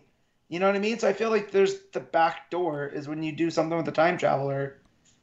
You Yeah. know? I, f- I feel like the way the comics like audience reacts to books is very reactionary, and we see it all the time where something's set up in issue one or two, everyone reacts as if oh everything's changing, but it's like no, wait till the story ends and see how it actually deals Yeah. with something. Well, I think what King- I, th- I think what the comics community don't uh, as a whole, uh, or at least the, the the vocal ones who you know get Yeah, get really loud on Twitter and stuff like that. Um, what they don't really stop and think is how is this actually building the drama in the story right now? What is it doing to the characters that are here? Right. How how is Batman and Superman and Wonder Woman reacting to this? You know, what Right. what is the, the mystery here between Booster Gold and Harley? And if you don't think any of this works, then that that's fine. And I know some people are just upset because oh, this is like a really dark story where the whole point of Rebirth is that we're going to get away from dark. I don't necessarily think Right. that the problem with the New Fifty Two was that it was dealing with dark stories. I, I think you have to do dark stories with your your brighter characters to give them the drama occasionally. I I get where they're coming from though, because Wally is meant to represent all this hope, and Yeah. this is the way things are going back to. And again, we talked about it in Doomsday Clock. That's Johns' thing. Yeah, I, And- I think if you if you look at Wally as representing Rebirth, Rebirth, 'cause Yeah. that's Right. kind of what he was, right? yeah. right? You know, and then to just kill him off here, basically off screen. We don't see the act in the first issue. I get where those people are coming from, but again, I just I can be reactionary. We all know this. Oh, we know Where I that. want to flip Oh, tables know. and right. But in an event like this, I've been reading comics long enough. Like, just relax and let's at least get three issues before you burn it down. And and you know, And again, what I say is, okay, what is the effect of that if he represents Rebirth? And then the, the tease at the start of this is that Rebirth might be dead because Wally represented all the hope that we had, and he's gone. How does that make us feel? And again, you can argue about how effective that is, if it works or not. But I think the intent here is to use that to, to drive those feelings, and that's why I think that this is a this is a tactic. And I think by the end of the book, one way or the other, if it's in this book or two months later at the end when Doomsday Clock finishes, I don't think we're losing Wally forever. I don't think that's the, the, the case here. But I mean, maybe I'm just in denial. Maybe I'm just like you know I'm I'm hurt and I'm I'm, I I'm not wanting to accept maybe it. maybe this like maybe this version of Wally, right? That can't be with Linda because of, of different things, and it's a different. But maybe classic Wally after Doomsday Clock resets, where he has the kids, and it's you know what I mean. Like it picks up right before, right where Flashpoint left off. Yeah, I mean, I don't know. The, yeah, I'm just I I think. It's debatable if it's just cheap shock value, and if you think that doesn't work, and that's fair. Uh, if, if that's your complaint, then I think that's And- fair. But Yeah. just see how it goes. I guess. Um, I, I, I am, I am. Personally, I don't I don't feel that way, and I'm the, usually Yeah. the first to decry cheap shock value at things, but it it made me appreciate Harley because that whole scene with the pie and it, yeah, it's weird, but her going in there almost like back into therapist mode or psychiatrist mode Yeah. to talk Booster down. I appreciated that about her. For for me, You know? exploring a darker story with these characters that are brighter, that are these heroes. For me, it's about testing them and ultimately coming out more hopeful at the end because of them overcoming whatever this is. Yeah. Um, but the new Fifty Two, yeah, the problem was everything was dark and gritty, but it was dark and gritty without any kind of point or, or you know release from Right. it. Yeah. Whereas there's a lot of fun Right. stuff going on right now. You, you read the Terrifics right now. You're telling me that's not light and pulpy and Yeah. fun and delightful. you Yeah. know. Um, This this is why I feel so strange about this comic because, like, I'm not angry at that. That oh, this has happened. You know, I'm, I'm Yeah. I'm, I I, I kind of just I'm not I'm not enjoying it, but I'm not angry. I don't I just No. I'm like yeah okay, it's an issue. I'm not saying oh yo we shouldn't be doing this. It's too dark. I'm you know Right.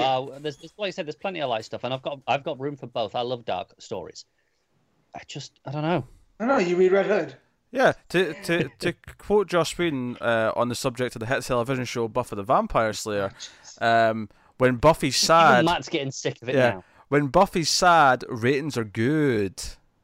That's where the drama comes Yeah. from. so, So yeah. Well, I mean, if everything went off the way it was supposed to, we'd never have any of these stories.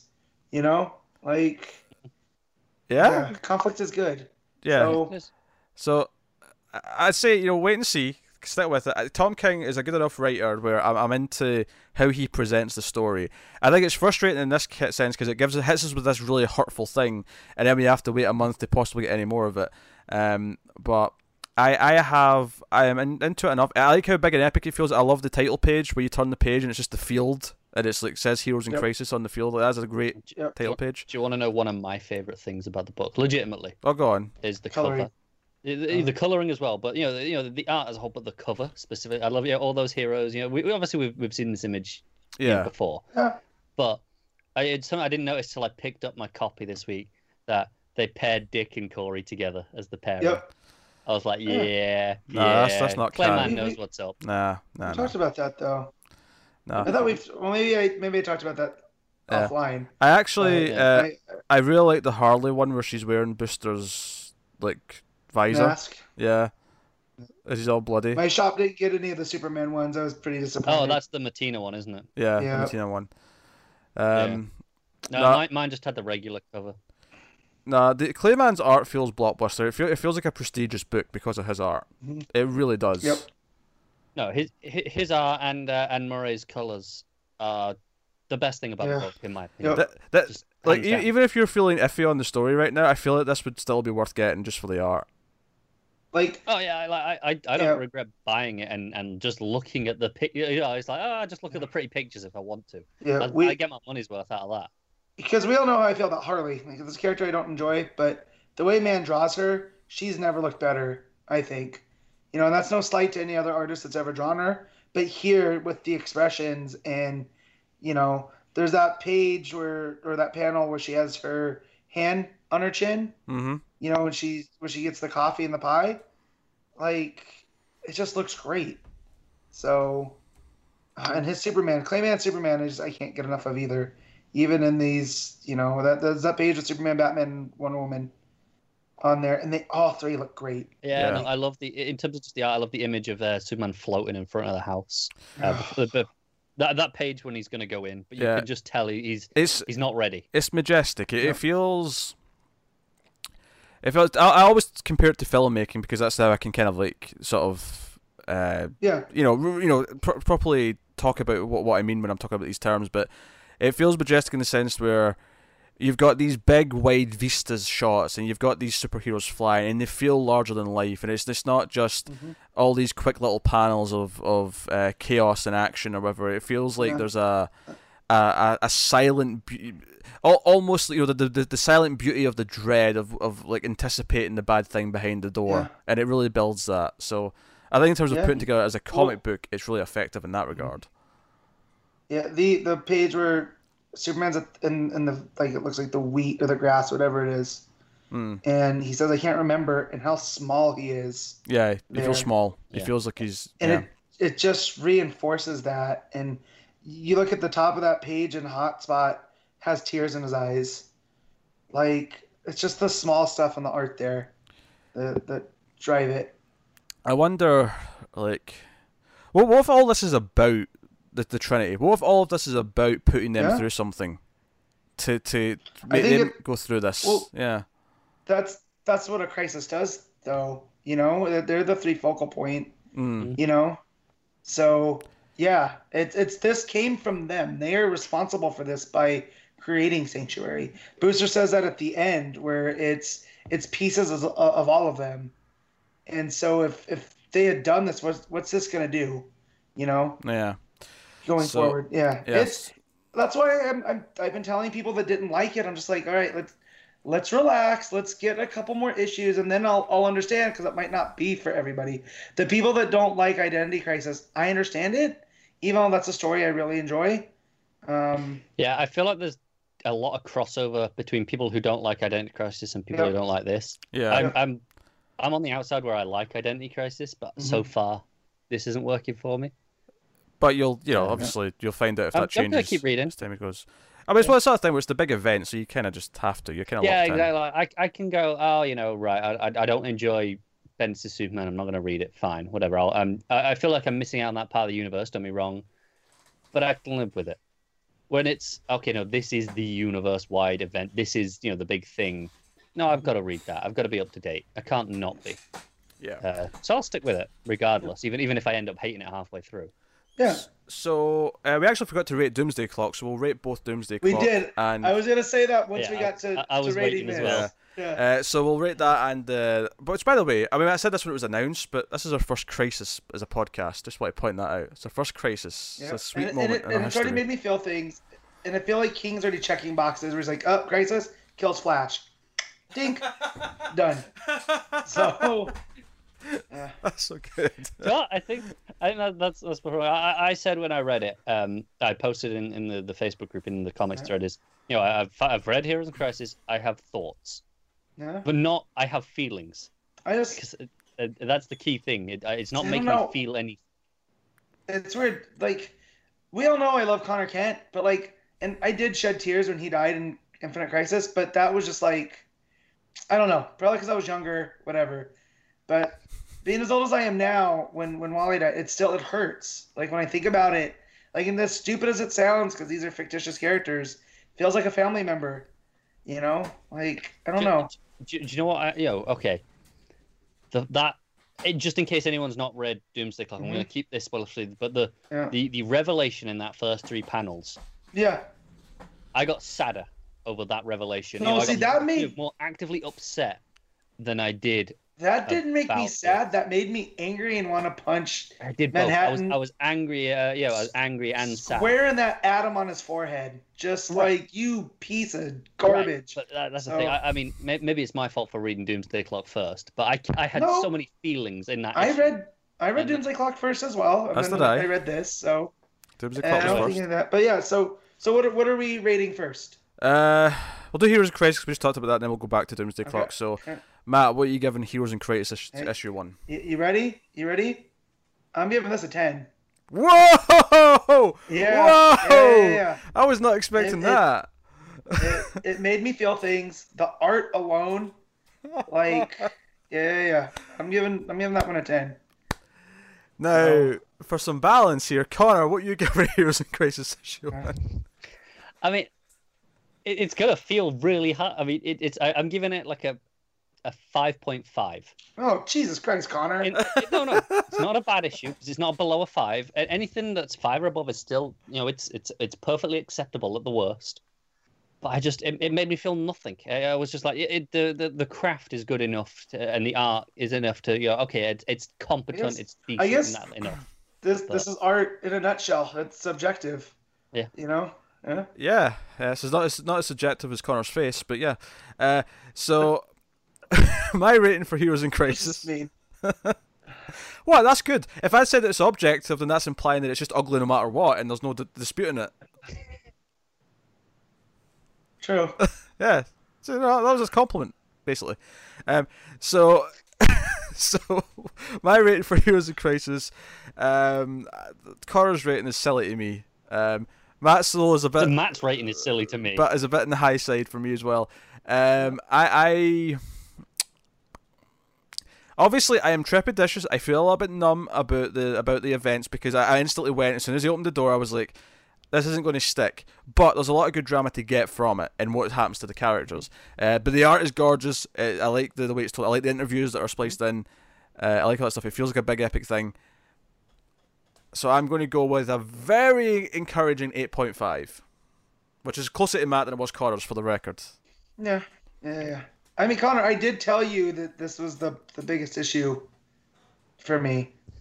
You Yeah. know, yeah, but so- I, I, I wasn't. I was, uh, you know, even after everything we've just spoke about for about half an hour, Mm-hmm. I still wasn't expecting the ten. That that Yeah. genuinely Well- shocked me when you said that. Sometimes I throw a curveball. Yeah, but apparently I so. almost throw heat. Huh? So Doomsday Clock, though, we have to read Doomsday Clock before we move on. Yeah. Uh, Matt, what are you giving Doomsday Clock issue seven? So Do- Doomsday Clock was was really good. So, but that, that it's only a, only a nine because it is the best issue nine. so far. So, you know, yeah. made me feel things, but different things. Cool. What are you giving it, So, Connor?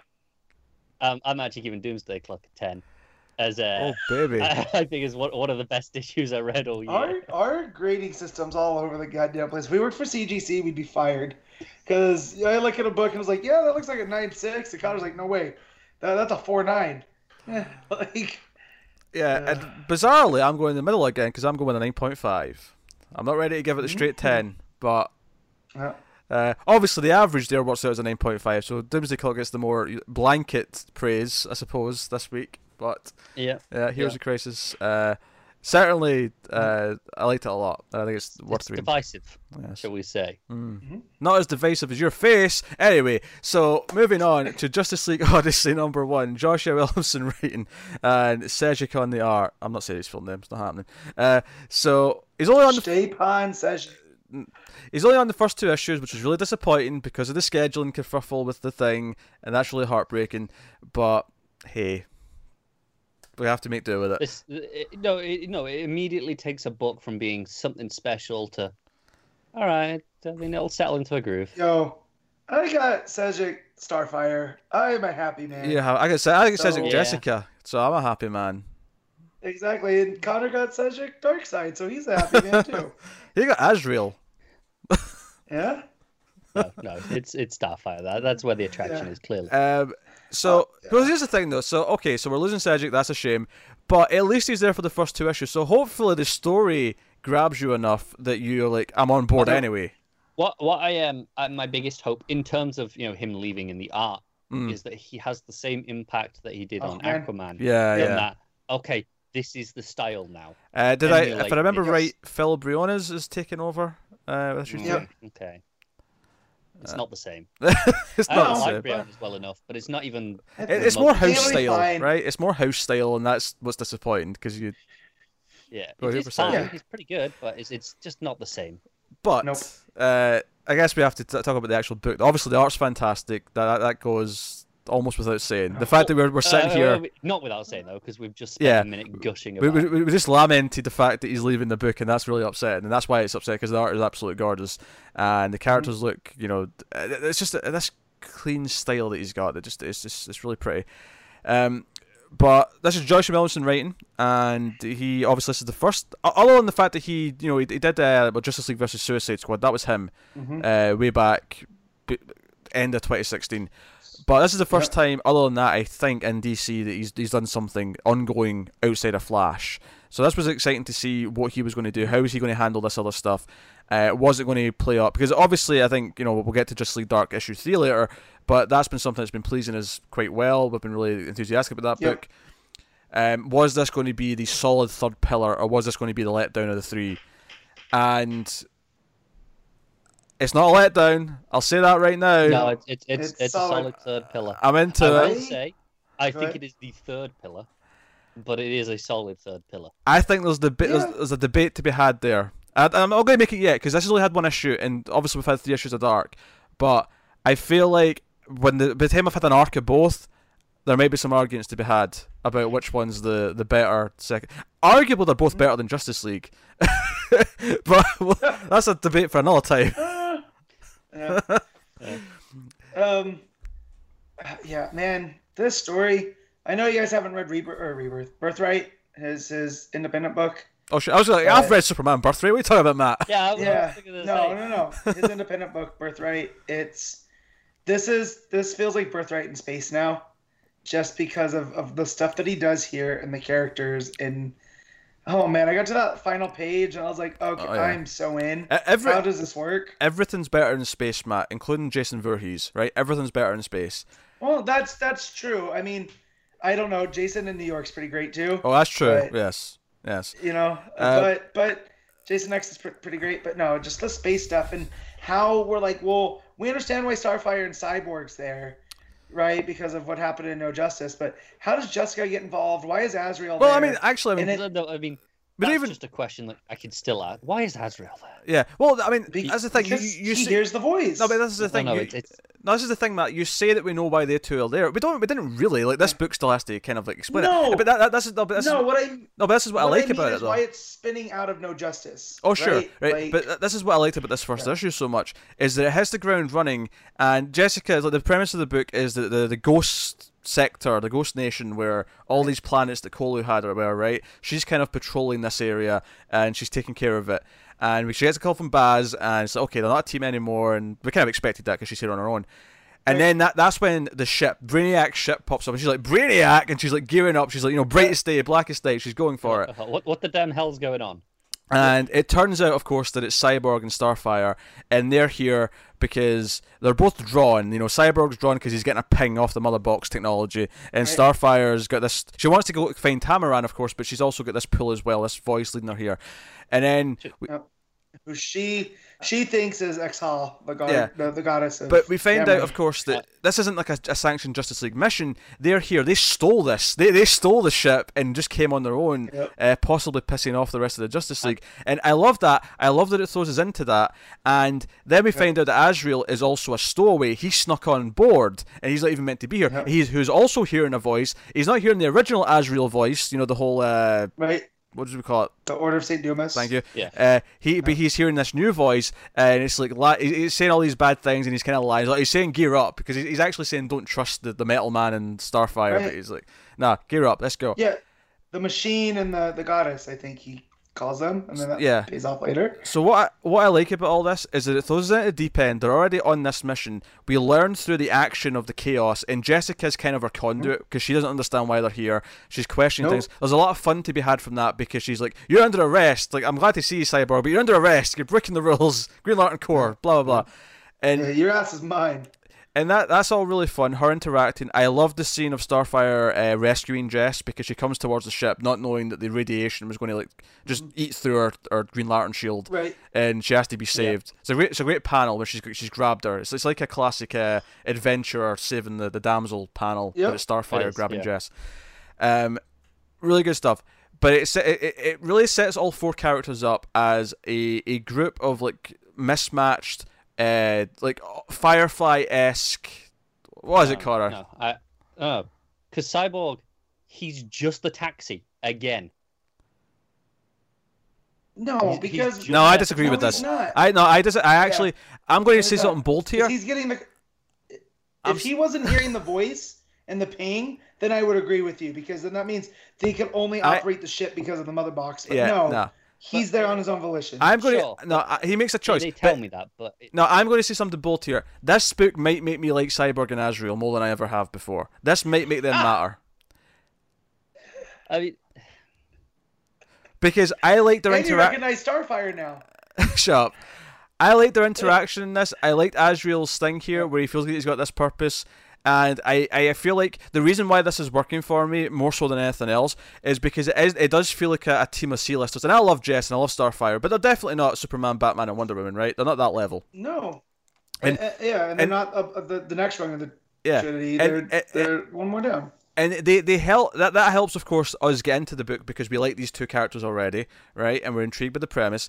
Mm. But i feel that this is the, the classic example of you okay a couple of characters don't typically work. You put them on the team. And i know they've kind of tried that with cyborg by putting them on justice league but he's he's had this thing where he's always been overshadowed and he's always been the, the telephone pole right? We've had those jokes like for years now at this point. Yeah.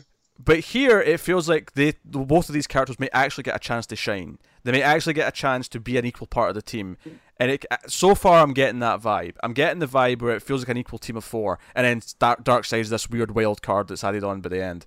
Okay, I, I'm not going to dispute anything you said because I agree in terms of just Good, 'cause you'd be a fool. You know, where they, you know, where they, where they fit in the story, I agree.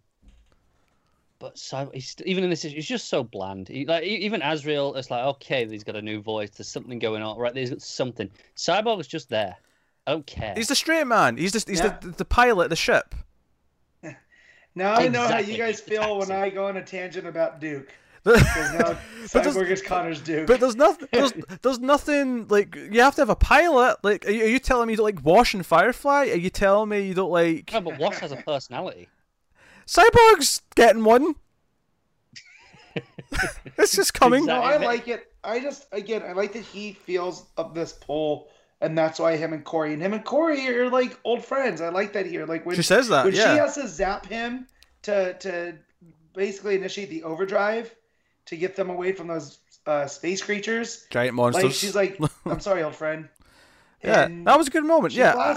I don't know. Yeah, I wasn't feeling this apathy towards Cyborg in this issue. I really wasn't. me neither. I like this whole team, and like, um, Tynion really warmed me up to, to Azrael during that arc. I know you guys weren't big on that arc. It was one of the weaker arcs of the the tech run, but it wasn't Yeah, bad. Like it was still. Jean Paul, I like as a character, like because coming from like the other side, like he's done the whole Azrael Batman thing, and he's he's over that. Now Just to interject though, I, I did love the joke where Jess says, "Please tell me that's Batman under that armor." that was a funny line. Yep, that's pretty great. Yeah. oh Um, dear. But yeah, and just like Šejić, it, there's that page where they're all four standing out on the that alien world, Yeah. and it's just their posture says everything. Like It's like a new Like, Fantastic Cyborg- Four almost. almost like Jess looks worried out of her mind. You know, Azrael has no expression. yeah. no because he's he's Azrael. Yeah. But Joe, I like about and then jet. like all the monsters in this book, like those space Oh, they look great. things. They look like, fantastic. Gorgeous, aren't they? like- Joe, Joe, I love about the Jess yeah, stuff and then though. The I rock love- creature. That Jess feels independent now. She's doing her own beat. She feels really confident. But at the same time, when everything goes, because she's she's all she's met with this ridiculous set of circumstances. Where there's a, a brainiac ship, and then there's a giant monster. Her, her shield gets eaten through, and then she's stuck with these because they end up like get escaping from the monsters because of the Starfire cyborg thing, and then they crash land on one of the planets, and then she's like, "All right, you assholes, why are you here? Why are you ruining all this? What's going on?" Yep. And then they explain Well, the she's like, "Yeah, and whatnot. Uh, yeah, she's like, yeah, so that's all cool, like your reasons, but I'm still gonna take you back to the Guardians, and they're gonna kill you. Yeah. you can't be in here. Like it, it's very much in Jessica's voice, and I appreciate that. Because I'm, I'm glad she's sticking around. Oh, me too. I'm glad she's feeling like an important part of this book. And also on top of that, the the prologue scene where there was a Green Lantern trapped on the planet she was on because it was her home world was one of the planets that was taken by Colu, and she tries to leave at the start of the issue. It's, it's a few days before the events of the main bit, and she, one of the giant monsters kills her. But it's this idea of like she tries to escape, and you see the the, the broken ring just kind of floating. Yep. And Connor's mic's not turned on. He, co- he muted it for a cough, and now he's making a point, and it's not happening. But uh, I also like where Jess is like, uh, she's talking to Simon, and he's like, she's like, can you send me a Kanjar Ro or Despero? I'd even settle for Lobo. Mm. Like she just wants something to do, and again, it's, it's that connective tissue. Be careful what you Like, wish for, because of a bigger universe. here's a lot to Yeah. do now. yeah, Is my mic working now? yeah, you're back. now it is Yeah. It, it wasn't muted. It was just playing. up. Okay. not working. Yeah. What were you saying? You had a, a point. Uh, I was saying I, I, I, I like the, the implications that the ring disintegrated. You know, trying to get back because it doesn't seem to be in the field yet of where you know because it had the the field where um, the, the the lantern shield disintegrates has that glow to it. Yeah, she's, she's she's got all these like almost like lantern watchtower drones that she's kind of. that- That's what she's doing. Yep. She's maintaining them more than anything else. Yeah. Yeah. Um, so this feels like it's more actively destroyed by these things because um, you know because the, the the big dragon thing has the Mhm. the orange energy coming off its claws. We see when it reaches into the ship to to grab the lantern, and that uh, that orange energy uh, is still around the ring when it's disintegrating. So it's like it Mm. did it because it's not Yeah. around it first, and then it's there as. Joe, Joe, what's Right. insane is we've not even talked about the all the reveals in the last few pages of the book yet, and we've already spoken about so much idea, so much premise that's been pumped into this, and we've not even gotten to.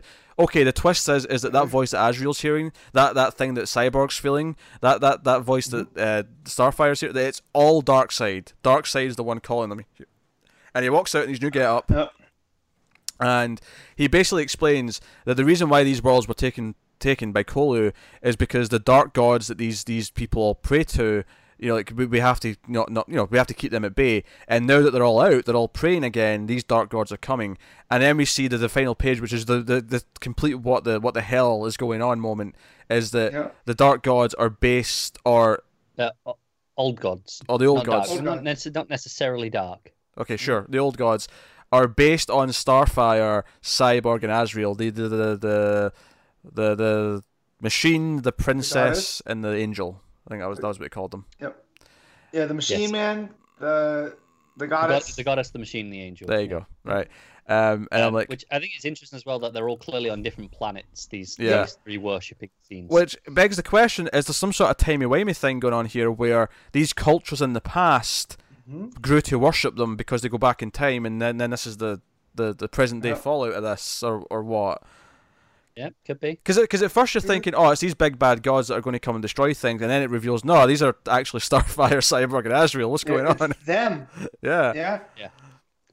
So, Cool. oof. And- I like the how much Starfire's getting. You know how much attention. Even just Tamaran, because we had that in Yeah. in Superman. Uh, you know, last month, where the Tamaranean army f- tried to go up against um, what's his name, Rogol Zaar. And then her dad was like, "Oh no, I can't, I'm not dealing with Rogol Zaar. See you later." you know now she's this this goddess on some you know lost sector planet you know or, or ghost sector so, so Sure. yeah and then Just something interesting. Obviously, we we know that some of this book had to be retooled because of whatever Yep. happened, Yes. right? And that's why it's Yep. been so delayed. Correct me if I'm wrong. In the original premise, Darkseid was already a prisoner on the ship. yeah yeah. Yeah, that's right. Uh, That- that because thing. I remember telling you, oh, it was going to be you know Hannibal, Hannibal Lecter Lecter. style. yep This is this feels different to what we were told then. And No, I'm, I'm not against it. Obviously, I'm, I'm into Yeah. it. yeah, I'm not sure why they changed that. Maybe if they ever tell us what they were going to do with them eventually, but maybe Yep. they changed where it was going, so they had to go back and retool it from the start. I don't know. Um, right It, But- it, would- it would explain why the, the whole issue would have to be redone because oh hey Darkseid was with them the whole time and then oh no Right. now he's not. yeah. right Uh, but yeah. but even then when when you if you change the the dialogue around when they crash landed he could have been ejected you know like and, and But- we need to find him It, it also begs the question though: is what is he, what is his motives? What does he actually want from this? He says they're going to bring about a new age of the multiverse and save the Ghost Sector, but what does he get from that? Why does he care about that? So on. Questions. Yeah. he, he's mad that he had his eye tore out uh, that's what he's mad about Yes. Um. I do like this new design though. Yeah. I'm, I'm not a fan of the sleeveless hoodie. Like, I see dudes at the gym in that, and it just doesn't make sense to me. Because, like, you want to sweat, then why are you not wearing sleeves? Just wear a regular hoodie, um. you know? Yeah. Uh, this But was. when, when you are Darkseid, you, you dress how you want. It's because it's a silk hood. Yeah. It's style. It it's looks not, good. It's not about warm. It looks good with fashion. Šejić drawing it. We'll see how it looks when someone else is drawing it. That is true. Yeah. Um, but no, I I loved the issue. I was actually like so on board. I, I, li- I like the introduction. It started off small with Jess. It you know got bigger. It got turned into this insane action issue, and then dropped all of this concept stuff at the end, where it's like, oh Yeah. shit, okay, we're doing crazy Yeah, things. I'm, I'm into it. Yeah. So Yep, a whole lot of fun. all right, that's Worth the wait. I that- say, I think. that's rate it. That's rate it. Matt, what are you giving it? Oh, this, this is a 9.5. Oh, I'm well, giving out the high ratings. well, yeah, we're rating high this week. Matt's, Matt's in a good mood this week. Yeah. I, I, this was a good. This was a good week for comics. That was a great week for comics. So, Carl, what are you giving it? like, Uh, 8.5, which I still think is a very reasonable score. um, I'm gonna go with a nine. Which again was in between the two of you. Stop, stop picking numbers on either side of me, you bastards. No. stop making me go first. I keep being this median. um, all right. Uh, so that's just the Odyssey. That will take us on to well, that's the triple main event. That we get some regular books now. Detective Comics nine eight nine. James Regular books. Yes, James Robinson and Stephen Segovia uh, in this. Uh, my thoughts on this one are pretty similar to the last issue, where I, I'm enjoying the story well enough, but the dialogue for Batman still feels uh, off in a lot of Clunky. places. Yeah. Clunky, and I'm not yeah. following the story. There's a lot of twisty turny elements, and I got lost. And then the character shows up at the end, which is spoiled by the cover. Yeah, ba- so ba- it's like basically the guy, Oh. the, the the victim from last issue, where you know Batman found that room of like weapons and plans. It turns out he's Yeah. this guy where he, when there's like a terrorist or a villain who wants to do like a master plan, but they're too dumb to think of one themselves, they hire him to come up with the plan, and Right. then they enact it. Uh, but basically everything like there was two fireflies, Tweedledee Tweed, Tweedledum, uh, two bullets, two possible killers. All leads to Two Face because everything's twos. yeah, Team of twos. two identities on the dead guy that they found. I did like uh, fire the f- two Fireflies stuff though, where they're talking about how no, no, every every time we you know we know we're C-listers, it's fine, but every time we beat. Batman or every time we fight Batman and fail, we learn, we get better because we've been beaten by Batman. Yeah, I really love And- the Fireflies. And I love the intimation of the, the, the lady Firefly is like, wow, so you must know a lot. Like, you know, so I, I liked when um when Firefly was going through the the, the rungs, the tiers. Mm. So you know, at, at the top you got Joker, Riddler, obvi- you know, um, Obviously, Bane sometimes, Poison Ivy when she's bad, yeah. Mister Freeze, maybe Scarecrow, ma- maybe, yeah, uh, Black Mask, maybe. Yeah. Yeah, that was Penguin. cracking me up. sometimes. It, it was such No, a no, Penguin's Penguin's in the next rung down. it was a, it Yeah, was a, it was a, such a Yeah. meta conversation because this is like this is like a gr- It this is what we do. This is us as nerds sitting talking about okay, who's the A list Batman villains, who's the B list. Because they even, yeah, because he even Yeah. talks about our boss, and he throws our boss into the first with Joker and Riddler, and, and then Yeah. so Yeah. And, and then at the Yeah. you got, and then there's me, you know, Killer Moth, Yeah. Kite Man, Ten Eyed Man. Kate, Kate, yeah, Kate Man uh, Yeah. got a reference. That was nice. Uh, so that stuff's fun. Uh, Batman's legacy is a bit a bit iffy uh, here or there. Uh, sassy Alfred's usually fun though. I can't I can't fault that too much. Uh, and the art's art's not bad by any means. no, No, no, nice style. I really like the colors. I think the flames really pop, and you know, it makes Yeah. some great shadows to play off them. Yeah, I will. Can I I will just say. say, that, Oh, there you go. go ahead. I was No, I was going to go. say I- that. Um, my my only concern going forward is that everything I've been liking about it, it's got nothing to do with Two Face, and now Two Face is probably going to be the focus of the, the arc. So we'll see how that goes. But Yeah, Yeah. The the cover makes me laugh every time. I just forgot about it till just now. Just Two Face looking at a burning Batman and going, "Hey, look, now we're twins." like yeah. that's funnier than anything Johns' had the Joker say in, in Doomsday Clock. Like, That is true. uh, so. But yeah. uh, Yeah, it's it's, just- it's, it's a decent really book. solid, right? Yeah. Yeah. So if Matt gives this like a nine point five or a ten, I'm going to be questioning things. So Yeah. Yeah, no. it, You don't have to worry about it. Said out of whack. yeah, Yeah. You yeah. don't have to worry about It- that. It's okay. It's a it's a filler arc. It feels like a filler arc, but it's an enjoyable enough filler arc. I, with I, I think I said last time that Batman is really safe to have a filler arc because everyone's got a Batman story in the back pocket. Yep. And Yeah. this feels like that Robinson's gone, oh yeah, sure, I can knock out a Batman story. It won't be amazing. It's nothing special. Not even it probably won't even be that memorable in a year's time. No. But sure. yeah, it's enjoyable enough. So what are you giving it, Matt? Seven point five. It was it was decent. I think I gave the last one seven point five as well. So eh, that's about the same quality. Consistency. Uh, what are you giving it, Connor? Uh, just a seven, solid. Um, yeah, I think seven's fine. Yeah, I'll go with seven. Uh, I No- think note that how point you five is just for the cover. on that one. Oh yeah, seven point two five. Yeah, that's the. No, that's- I was I was thinking seven or six point five. I was thinking in that range. Um, Uh, Yeah. but yeah, seven. I'll go with seven. Uh, okay, that'll take us on to Action Comics one thousand and three. Connor can go for a bathroom break and get a snack if he wants. Because me and Matt are going to talk about Bendis, Brian Michael Bendis, and of course Yannick Paquette on the on the art. Um, he's actually going for a bathroom break. The, the, the asshole. Look at him. Uh, so. Yeah, Action Comics, um, and this was uh, good. Uh, I, I remember her first name. Who are you talking about? Good, The the, uh, journalist. Yeah. When you said this was good, I thought you were just talking about the issue. Oh no, no, Miss Miss Goode. And then yeah, I, I keep Yeah. wanting to say Megan, but that's the actress. no, yeah.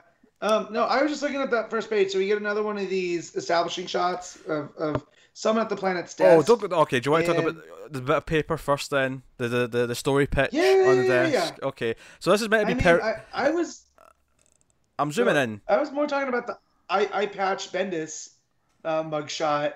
Oh, I never noticed top that. of that. Oh, yeah. Okay, I see it. Yeah. Very good. Um, no, so okay, Um, I guess we'll talk about this first then. So yeah, there's a recap page, Yeah.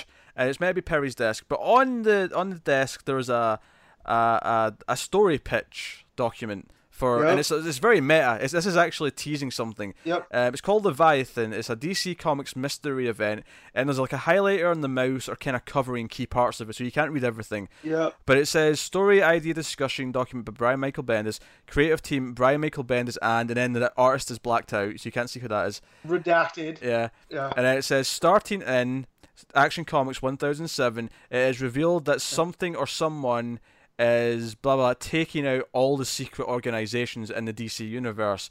First the dangerous Kobra cult, and then and you can't see who's next, and then the DEO and so on. So there's like a mystery one we can't see. And then the the next part's Yeah. overly covered. It says Clark and Jimmy kind of work together. Uh, Jimmy goes it undercover. looks like Lois Lane is in there. Yeah, Lois Lane. Yeah, Uh, Clark. Yeah, Clark Kent, Lois Lane, Jimmy Olsen go undercover and discover behind this, you know, organize. And it's, it's too hard to read most of the rest of it. Nothing really makes sense after that. I But- just love the Leviathan blank. Good lord. Then something grown larger and more blank, and just he knew what he was doing here. oh yeah, Like, That- this is calculated. This is calculated. The way this is done.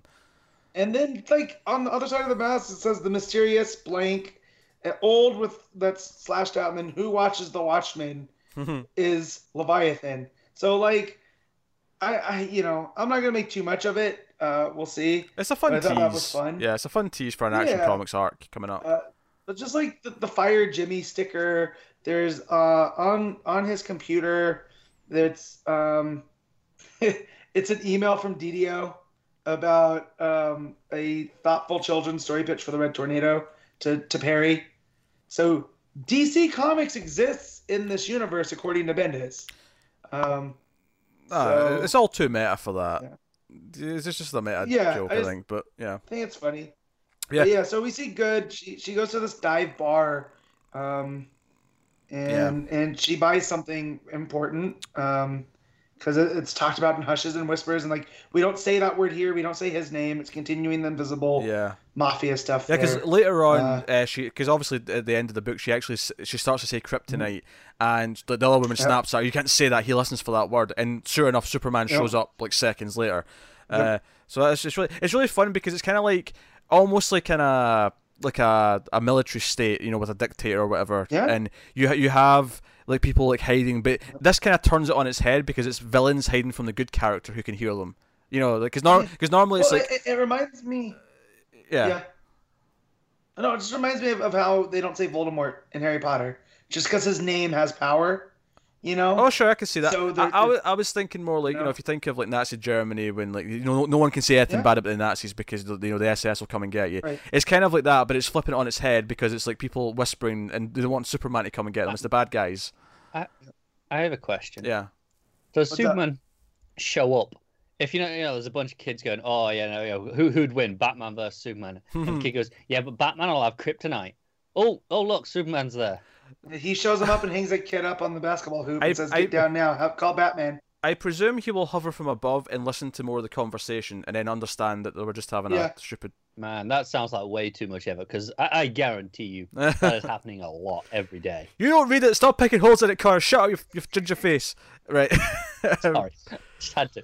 So what I like about this issue is that it has this thing where Goode obviously has it in her purse, and she comes to the Daily Planet, and Yep. The the whole thing happens is that Clark collapses because he's feeling the kryptonite effects, and no one knows why. They all think he's collapsing and he's sick, and even she doesn't know that it's her that's doing it with the kryptonite. And I really like that that premise that he's just he's, he's collapsing and he's he's in pain. It's, it's like he's having a heart attack almost, and everyone's like, "Oh, someone get an ambulance!" Clark's fainting, like he's in pain. But as soon as she leaves Yeah. the building, she's It- fine. Uh, he's you know he's fine. Uh, let's not gloss over the fact that he says to Jimmy, uh, Lois says hi. Which, by the way, we ended the last Right. issue with him like you know catching Lois, and we don't get that scene. Yeah. That Bendis is a sneaky bastard. He's making his wait for what that conversation was. the bastard. Mhm. But uh, And it seems like Clark Clark seems a little bit irritated at things though. You know what I mean? Or am I just projecting? I, I think he sounds like he's not happy about the arrangement, but he's agreed to whatever it is. He's Yeah. agreed with Lois that she can do what she's doing, but he's not happy about it. Yeah. Um, but as soon as she leaves, like Clark gets up and he's like, "I'm fine," and then we cut to like Goode walking through the street, and then her her her handbag just gets snatched, and she looks up and it's Batman, and she's like, "Batman," and he's like, "Why do you have this?" And she's like, "How did you know? Like I bought it like last night. How did you possibly know I had kryptonite?" Um, and she has a little, little exchange with him where she's saying, he says, You've got a weapon of mass destruction. And she says, Technically, it's stopping a weapon of mass destruction. And he's like, You know, I'm Batman. That's a good point. That's how I think. Uh, Good point. Yeah, I But- just love the the way Gleason draws his postures. He's like, okay, I'll give you that one. yeah. But then he, he, he, he grapples away with it. And she's like, Can I keep that? And he's like, No, you're not keeping it. it's kryptonite. I'm looking out for my buddy Superman. You. Yeah. And I love how she just she's left standing there like, Batman just mugged me. Yep, He just showed up in an alley and stole my property. What the hell? Uh, and then Uh, yeah, on you go. No, he just so they're going away, and uh, Batman tells him that it was for a story. He's like, oh, of course it was. Yeah. And he goes, what, what are you gonna do with it? And Batman's just like, I'm having a friendship necklace made. Like, oh, He's like, it'll be safe. He goes, thanks for that. You're the best. it- And Batman responds with, world's finest. yeah, I'm just like, oh, god damn it, Bendis. yeah. Bendis is like really hitting their friendship here. It, it's, it's really working for me. Um, and obviously we know it wasn't just for a story that she has some you know malicious intent, but. Uh, she goes Yep. back to the place she bought it, and she's try, tries to argue about Yep. about it being stolen, and she she thinks that they ratted her out because they're the only people that knew she had it, Yep. and that's when she says kryptonite, and Superman shows up. But before Superman gets there, the Red Cloud comes and kills the woman who sold the kryptonite, and Dude, straight up goon chokes her out. Like, yeah, ima- that's it. ima- yeah, imagine smoke doing a chokehold. That's essentially what it does, Yeah. And uh, Boom, goons are. She's done. and Superman shows up and and and Goode like hugs him and says, "Oh, Superman, it was horrible. She's dead." But I love the panels at the bottom where she kind of like opens her eye and looks up to see if he's buying that she's upset and she's scared. Uh, it's a really good little I wonder what her sequential. Because that's the thing. I was a, a Yeah. little bit disappointed when it wasn't Gleason at first. I was like, "Oh, it's not Gleason this time," Yeah. and then but Pic- Paquette nailed it. It's great. Yeah. Well, and that's how I knew it was Paquette too. Was the the way that Paquette does his borders Mm. for storytelling. So as soon as she brings the kryptonite in the planet, all the the lines get wavy. Yeah. Um, and he used to do that type of stuff in Swamp Thing. Well, not even the too, lines. Just, like, just to the be more lines would take. to be more specific, it's all the panels completely are wavy. Yeah. You know, it's not just the Well, that, that's what I meant by the lines. Yeah. I meant to say the the panel lines and the borders. They get all wavy and it's all discombobulated. And then as soon as it's out of the building, it goes back to straight, rigid lines. yeah. Um, which I thought that was super cool. But yeah, his uh, Paquette just really good the scenes are, are Yeah, really good great. sequ- sequential art with the, the expressions. Uh, that that moment was good at the end, especially. The Batman scene was great with the body language. Like you say, you just said that you got like from his language, his body language, what he what, Yeah. how he said that line. It was really good. Yep. Um. So no, and then the final scene is that Lois is still working on whatever she's working on at the at the hotel. and. None other than Lex Luthor shows up at the door, knowing she's there. Mm. I know. Um, Yeah. and he's like, oh, it's like he, he basically just says, yeah, whatever this says, it'll be interesting. Um, so that's how we end. Lex is there to see Lois. I I love Lois's great Caesar's expletive Oh yeah, because you can fill it in with anything and it works. You know. yeah. So, well done. I, I I think Lois is a fill mouth girl. I think that started with a C. Yep. Probably. Most likely. But also just just the fact that she's using Perry's line, but she's she's Yeah. you know making it worse. That's this is fun. You know, if they ever did a storyline where where Perry retires and she takes over, and now she has to deal with Clark dumping out on her to go do Superman stuff, I think that could be a lot of fun because she knows, and now she has to cover for him doubly as bots in, you know. You know, I'm really enjoying Superman. I I think I'm on board now. The action's the better of the two with this issue. Mm, Good, good. Yeah, welcome to the, the good side. Yes, it's it's been my favorite, and and usually that had probably to do with Gleason and the different tone of the book. Like Mhm. this is the Metropolis stuff. This is what I've been wanting It's a Daily Planet book. I think So- this out, out of the Superman in action issues, or even the Man of Steel issues, I think out of all of Bendis Superman, this is my favorite issue he's done so far. I think. Makes sense. I Uh, really like the last issue. I thought the last issue was a lot oh, of they've all been good. Yeah, I mean, the, the, Um, both yeah. Superman action have been solid. Superman, uh, I'm enjoying Superman, but it's it's more of that you know big threat stuff. This Yeah. is still small Metropolis. I like him calling in, in Batman to deal with the kryptonite. Uh, Yeah, it's great It just makes sense. She's not going to question. Yeah, Batman just knows. I just love you that he can't do it, and I love that there's no setup for it. You just it cuts to Batman. He's there. He's he's called in Bruce to take care of the kryptonite. Um, you know, and it could have been you know it could have been Wonder Woman. It could have been you know Flash, whatever. It could have been any of them, but.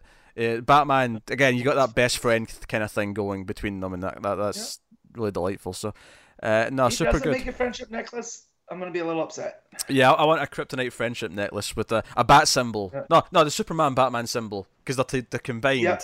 Yes. All right. Yep. All right, what are you giving it, so Matt? I'll- I'll- Let's rate it. really good. Oh, this is a nine. I'm thoroughly enjoying this book. I, I agree with the nine out of ten. I'm going over it like a cat, and that's why I'm. I'm if you're on the Okay. video, I'm in a really good. funny good. position right now. Uh, but yeah, yeah, nine out of ten for me too. That will take us on to the Flash issue 55. Joshua Williamson writing. Scott Kolins is back on art for the book this issue. Classic Flash Ooh, artist. Feels like a flash book. Feels like a flash book. And Joe, it's funny. Like we said, this was a good week for comics, and it's it's one thing when you've got all these big main event books, but then you have some of the ongoing runs just firing on all cylinders. That like I think this one was. At least I feel it was. Yep. Yeah. No, I really enjoyed Here- it. I, here I comes- dubious at first. Here comes Connor with his Was that- negative opinion. He's going to Yeah. tear it No, apart. I thought it was pretty good. Yeah. I I, just I, I don't think I loved it as much as you did by the sounds of it, Wait- but I thought it was pretty good. when he sets it up as a Halloween issue, and I'm looking what's going on. I'm like, Mm. where's this going? It's supposed to be the sage, and then I like what it does with with the horror element, if you will, because the, the stuff that's that's showing up through Central, Yeah. you know, whether it's the gigantic flaming skeletons or the the haunted mirror for the, Yeah, that yeah. talks to Barry. Justice League Dark are there fighting uh, Solomon Grundy at the start. He's Yeah. helping with that, and he's he's, he's late for his what he's uh Iris wanted to meet his work friends, so you know, Kennedy. so Kristen and a bunch of the other guys are there, and they're all joking about how late he is, and they're making bets of it. And I think that's what I really like about this run is I feel like it's really because one of the biggest problems I had with New Fifty Two Flash is I felt that the supporting cast was basically not there. Everything felt like cold They and were- sterile, Mm.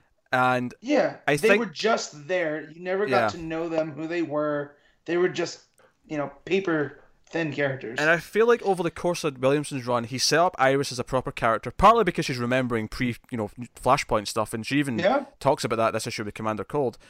But uh, we're building up Kristen, we're building up his work buddies, and I, I just and we're building up Commander Cold as another one. Like him at the bar as the bartender and cracking jokes. Like I laughed out loud. See, see when someone said to him, "Do you want a cold one?" and then you t- turned the page and it was Commander Cold. Uh, That made me laugh when I realized the pun And that was made because because it, wo- it and worked in Kolins' context. nailing the look of just like annoyance out of Barry Yeah. that it's him. It's so good. Also, did you see where what pub they're at? Oh, I'll, I'll go back and check. Hold on, where's my, where's my page? Yeah, Is it nearly I started? picked this up probably just because I'm fresh reading Johns' Flash, which I talk about all the time. Um, But wh- where was it gone? it's it, it it's Chyre's pub. So you remember Frank Chyre, who was one of the police characters during Flash's or Johns' Flash run? He was the older guy. He ends up taking care of the baby. That that Yes. spoiler alert, Weather Wizards. Yeah, he I forget how he knows Barry, but yeah, or, or Wally even. Um, so it's good that even though if he's not going to show up, it's cool that there's that. You know, he's this retired cop that owns this cop bar. Yeah. Oh, You that's know, why I, did, like I was looking for the sign outside the bar. It's on his shirt. That's where you were No, seeing that. you, it's on the back. Yeah, I was Yeah. doing the same. I'm looking for it, going, where Yeah. did you see this? Yes, it's on well, cold because I'm shirt. seeing like it's on the back because the, the front of the shirt says CB, and you're like, CP. what cold was that? CP. EP, yeah. You Yeah, said yeah. you said CB. So, oh, okay, but because it's a pub, not bar. Yeah. that's right. So I'm, I'm, I'm trying to put it together, cold, whatever, and then it, it you see him turn around, and it says Chyre's Pub.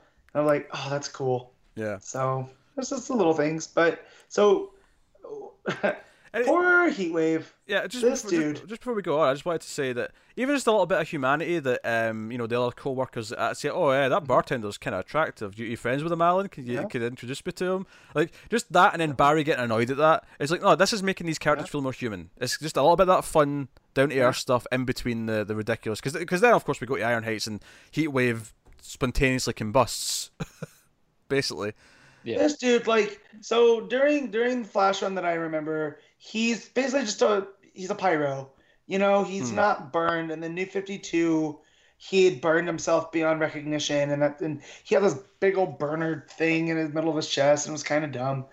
And and here he still has that burned look, and so he goes to get into a cell, and he's been um he's been trying to get help for his pyromania, and it's it looks like it's kind of working, and then he just spontaneously combusts. Mm. Uh, and I'm just like, dude, Mick can't catch a break. Yeah. Like this poor guy. And all of this is obviously the mystery of the Sage Force, which Barry eventually kind of sussed out. Because obviously all these weird things are happening, giant monsters, and obviously you mentioned when he, he sees something and it, then it turns out to be nothing. Uh, I like that he has a code word for Iris, so Iris knows that it's Flash business. Like he's, he's, Yeah. he's making an excuse. He's like, oh, you know, Clark and Lois have got Yeah. this thing. I'll, I'll we'll I'll have a thing with uh, with Iris. Yeah. Uh, but he he goes into the, the bathroom and he sees like a this like, well, dead Wally West like monster in the mirror, and he's like, Mm. Yeah, and well, and see, and I took this as he feels guilty for sending him off to Sanctuary. yeah. Not that necessarily that he died, but you could read it like Oh yeah, I don't think he's I- you know I don't- processing the death. I don't think Barry knows that he's, he's you know, spoilers for Yeah. uh, Heroes in Crisis if you read that, if you're skipping around Uh, books. yeah, But uh, I don't think Barry knows that Wally's supposed to be dead right now. I, I think this is the idea that right? I- it's good synergy between the books. It feels like this is something that's affecting him through the Sage Force and through these weird things that are happening. But Barry doesn't actually know about it yet. I, I no, I think no idea. His dialogue is, you know, why did you let them Yeah. take me, uh, or you left me? Yeah, Yeah, It's about just going there. right. But you could also read it too with the as guilt.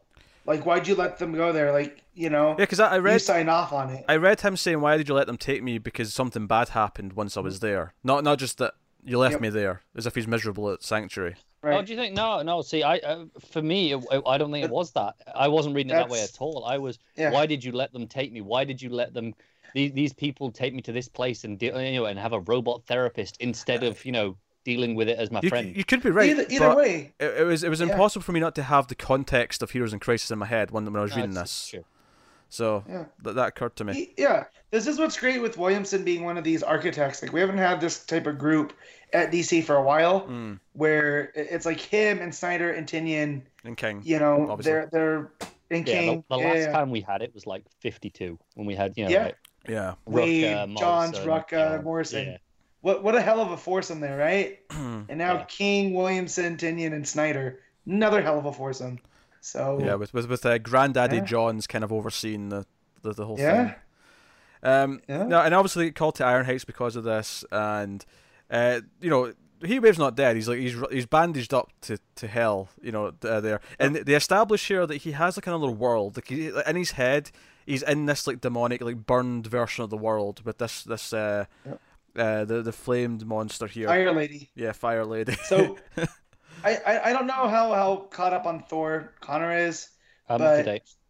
Okay, so I, I'm not. I'm still a couple issues behind, but she reminded me of Sindr, the, Oh, the okay, queen yeah. of Hmm. the spell Flames, time. yeah.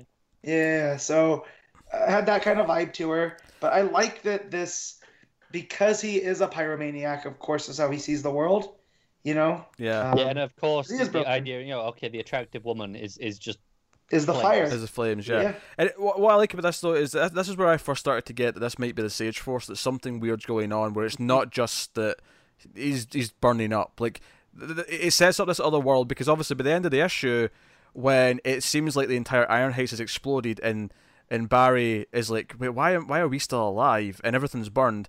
It already set up that we know that this is probably in an, another like world. This is inside the Yep. Sage Forces like Fire World, or or more more maybe more accurately inside Heat Heatwave's world that's been created because he's connected to the Sage Force. Uh, Yeah. Right. so I like that it set that up. So at the end, I wasn't going, oh, they try to pull a cheap trick where we think everyone's dead and Iron Heights is like been demolished. Like, no, we're not Yeah. thinking that at all. But like, obviously Barry questions it because he's there, but Right. I- I yeah, but will when you see Heat what- Wave as this godlike big blue flame. Blue flame. Yeah. Yeah. Yeah. you're kind of like, oh, because at first I thought, I thought, oh man, they just killed off Kristen and, and the other cop, um, Burns, Yeah. which that, that's ironic. Um, Yeah. Or no, that Detective Burns is the one that got left with him. yeah, Morrow. It was Mor- Kristen and Morrow. yeah, Kristen and Morrow. Yeah. And so I was like, oh no, that's holy crap. That's, and then you turn that page and it's this big blue heat wave guy. And you're like, oh, okay, heat wave is God. Yeah, so it feels like the Sage Force lets whoever's controlling it like create a world for themselves, and It's almost like in, into in. Infinity War, the, the Reality Stone. yeah, You know, like it's kinda. it's it Yeah. changes things in that general vicinity. Yeah, I, I don't know if it actually You know? changes the things outside though, or if it pulls everyone else inside the world like In- a in their world. mind. Yeah. Yeah, yeah, yeah. Yeah, it's hard to say. I, I do hope going forward that the other forces aren't just other rogues. I sure. see, I like that. I, I don't want to just go mean- through the rogues and go, oh, this one is that one, this one's you know. yeah, that. but the, I I see. I feel like they're they're doing things where they're fixing New Fifty Two stuff because I, I like that Williamson could have just restarted Flash like they did at New Fifty Two, but he's like, no, I'm gonna take these hurdles and I'm gonna try to do stuff with them, and so he he Hmm. kind of fixed Trickster with that, and even even here they talk about like the only person that ever escaped Iron Heights is James Jesse Yeah. the first trickster. Mhm. And and that burns Wolf like nothing else, pun not intended. Oh yeah, he's upset. So- he he is he's pissed when that's brought up. It's like, yeah, and Yeah. so the fact that you have the idea that that Trickster is kind of rounding these guys up, and if he might know something about these forces or something, because remember he was trying to get Axel before the Strength Force hit. Yeah. So maybe if Yeah. m- maybe if he talks to Axel and he realizes these other forces are out there, he can kind of reform the Rogues under that. I, wonder if there's a Maybe. reason specifically why it is the Rogues and Iron Heights that are getting hit with these forces. Maybe there's like a reason why it's all concentrated there. Like it's yeah, like it's drawn to them because of the Flash, because so many, they've done so many rounds with him. you Yeah, know, like maybe this is what the whole Force Quest is about. Yeah, maybe it's like they're attracted because of all the Speed Force energy. So all the forces kind of collide mm-hmm. together, and that's why they're all kind of Yep. Yeah congregate Because because I did know, and, and and spoilers if people don't want to know, they they're gonna address the Strength Force and the new user, and that that was in the solicits, um, and you know down the line. So it's something that's here to stay, which I like, but yeah, I don't think it'll always be the rogues unless that's how they, they you know they manifest first through a rogue. Yeah, I mean, I I don't know. That that feels too formulaic to me, which is why I hope it's not that. Sometimes formula Uh, it, but- it works. Are we getting any more though? Like, I mean, this is all of them, right? I mean, we only knew about four of them in total. So so far we just know it's the still, which is you know with with the turtle, Yeah. who's a Yeah. rogue, and then the strength force who came through trickster, but was gonna have a new yeah. person, and then the sage force. Uh, who I, I Heat thought there was others that they didn't know what they were yet. Well, there was question marks. in Yeah, that, so in maybe- Justice yeah. League. Yeah, maybe a little We're bit not more. Sure. Yeah. Um, I also wonder if there's going to be a twist here where we're thinking it's just heat waves and got the Sage Force, but it's going to actually turn out to not be the case. Like the Sage Force is Right? at play, the doctor. but it's but it's not heat wave that's hit with it. Like that's going to be like a reveal. Could Uh. Right. which would throw, throw out how we're interpreting it maybe a little bit out the window, but I mean we can only do what we Yeah. have in front of us. Uh, yeah, and uh, Kolins' art I like a lot. It's uh, it's it's not perfect, Yes. but it's very old school Flash. I love how expressive his Wolf is. When Wolf that, that, that page specifically where Wolf gets pissed that he mentioned uh, James Jesse, I was like, oh Yep. yeah, it was, it was nailing it. Yeah. So I love Scott Kolins because it is so indicative of that Johns' run, and like I, it's tight in my brain. mm, Like this is what Flash looks like, and I understand people have issues with the art because it's not really all for them, and you you might not like the way he draws things, but like you said, the the expressions and the layouts and everything just it's Flash to me. yeah, I, I like his uh, how he draws the Flash suit specifically. Uh, I, I like Mhm. it. Um, Yep. so so no. Um, but I, I really like this issue. Uh, Matt, what are you giving the Flash fifty five? So solid, solid issue. This is an eight. Really enjoyed it. There you go, which is relatively low this week's standards, but that's that's fine. Uh, what are you giving it, Connor? Hey, I gave I gave Tech a seven five. That's slow. Low air. I wouldn't say it's low. Uh, I'm, I'm going to give it a seven. Uh, it's pretty good. I had fun. Yeah, I, I'm gonna go with eight. I'm gonna agree with Matt on this one. I, I feel like um, I'm liking what he's doing with the supporting cast. I'm liking that they're building the mythology around these new forces. Um, Cole, Commander Cold's proven to be a lot more entertaining, like stay around character than I thought it was going to be. Yeah. and I'm okay with Yeah. that. So, so there you go. Uh, eight out of ten. Uh, that will take us on to Batgirl number twenty-seven. Mairghread Scott. Did I say? Uh, did I remember that right? Margaret. Yeah, Merg- Megred, I think is how she says it. Margaret. There we Mairghread. Scott and Paul Pelletier on the on the art. So as this twist, this is the one where she gets the suit, the new suit or the classic Yeah. suit, uh, the prototype suit. Yeah. Uh, Her, her prototype. I like. I like when they throw that in. Mm. Like, oh, it's just a prototype. It it wasn't done. I like the the events that led to that. Like she's Hmm. at home with with her dad, and just to make him feel better. Um, but yeah, I, I thought that was a nice little twist in it. Yeah. Um, so she's staying at her dad's because her chip's going uh, acting up because of what happened last issue. We, she had the, the, the fainting, the seizure at the end of the last issue, and she's in the hospital and said, "Oh, we're going to have to put in a new chip. We're going to have to fix it with surgery. Until then, if you overexert yourself, you might like damage your the, the nerves that control the chip, and you could permanently end up." No. You know, being in a wheelchair again. So it kind of deals with some of that with her, like you know, staring at the chair a little bit, and the Yeah. fact that her dad wanted to get rid of the chair, and uh, I, I liked how it kind of dealt with how she kind of felt hurt by him thinking, "Oh, you're past this now. Let's get rid of it." You know, Yeah. that that was an interesting little bit of uh, analysis. I thought. He wanted, yeah, because he wants to be away with, do away with that time in her life. Yeah. And she's like, well, no, that's what made me me. So, again, I, I like the Babs and and Topper Gordon dynamic there. Yeah, I liked that a lot, and I I even liked how she said, or in her narration, she said that, um, you know what, I, I I lived with not you know not being able to walk before I can do it again. Like I'm not even that scared about that. Um, I can handle that. Yeah, I, li- I like that it's not the physical that's worrying her, it's the mental Yeah, fair. because it's Yeah. you know her memory. Yeah. Yeah, her memory Oh, starts to go. Your mic's going, Matt. Uh, Mhm. Yeah, her memory starts to go. She can't remember things. She's t- trying to write things down, and she's terrified. She's terrified that she won't have her, her, uh, her, her, her brains essentially, uh, to do what she does. Uh, and of Yeah. course, Is, this, is this a? Do, are we thinking it's a feedback loop from the chip? You know, like how mm, uh, the doctor make a point Mm. of saying, "No, the chip is attached to your brain, Right. right? So when it and you know if, if you damage it anymore, you know the nerves might be damaged and we can't do re- replace it." yeah, Are we thinking you know, when it got shocked, it kind of you know back traced up and Yeah. damaged the brain that way?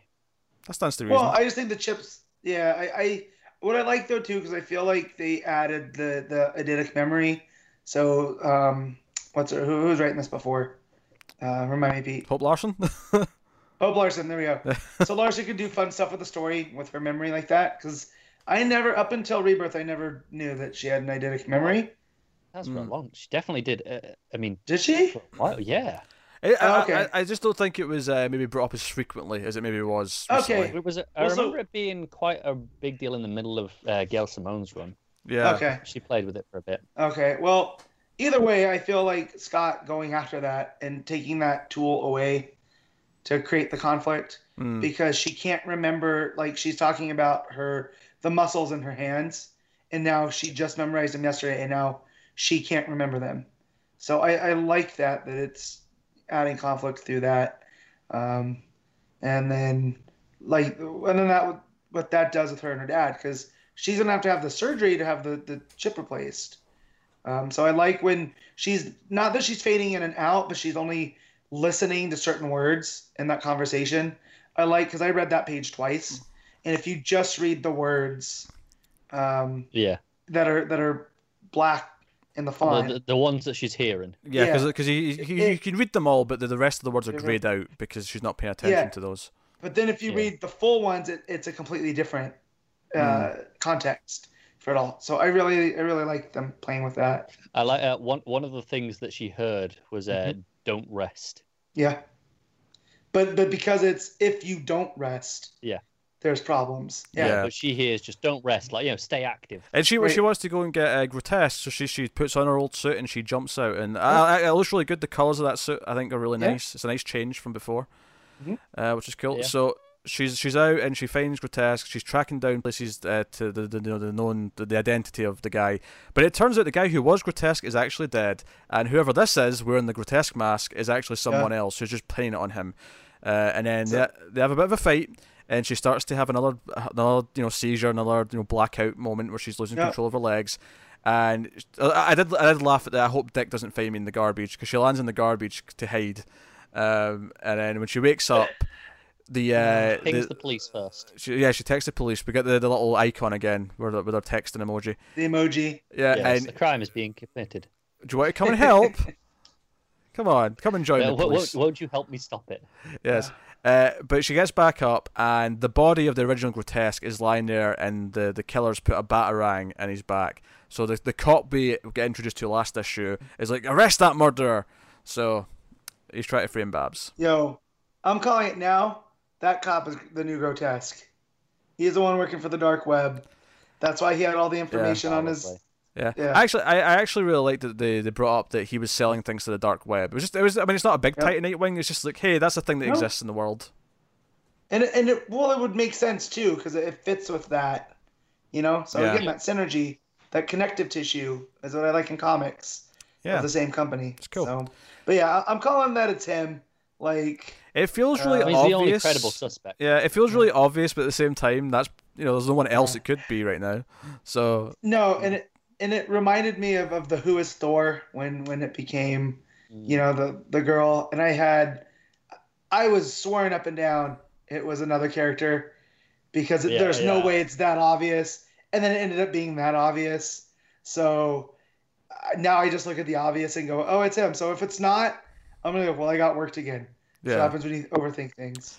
So yeah, yeah. Um, but how are we feeling about the, the run? This is now like the, the obviously we had the, the, the part of issue twenty five, but then this is the second Yeah. full issue. How are you feeling about Scott's run? I'm enjoying it. I like it. I, I like this issue more. I think it's a bit tighter. Um, it, it knows what it's doing a bit more. I think in this issue. Hmm. Um, Uh, but yeah. I'm, I'm down. Yeah, I liked it as well. I, I like her voice for Babs, uh, how she interacts with her dad. Um, I'm liking the new suit, the change of pace in that regard. Um, yeah, and we'll, we'll, we'll yeah. I Uh, like um in in like using the the red for the flashbacks. It makes Hmm. grotesque have this really demonic feel. it does. Yeah, big time. Yeah. Uh, I mean, the, the ending's fine. I mean, I'm not really fussed about, oh, people think she's a murderer. Whatever. It's fine. Yeah, we've been there. She'll get she'll yeah. get out of it. Yeah. Like, that happens to Batman like twice a week. Like, Sure, it's yeah. fine. That girl like, at least once a year. Yeah. So, you know, that, that, that actual pl- uh, plot like reveal at the end isn't like a big, you know, No. deal to me. But like, I'm enjoying the, the, the everything else about the book, and that's what's making it work. Uh, so, so no, cool. Uh, so what are you giving it, Matt? What are you rating Batgirl? Uh, this is an eight. Another solid issue. There you go, Connor. Yeah, I happen to agree on that one with an eight. I shall also agree with an eight on this issue. So, oh. There we Yeah, go. changed Most mine. consistent we've been all night. trio. yes. I changed my mind, I Um, match. that will take us on to Justice League Dark number three.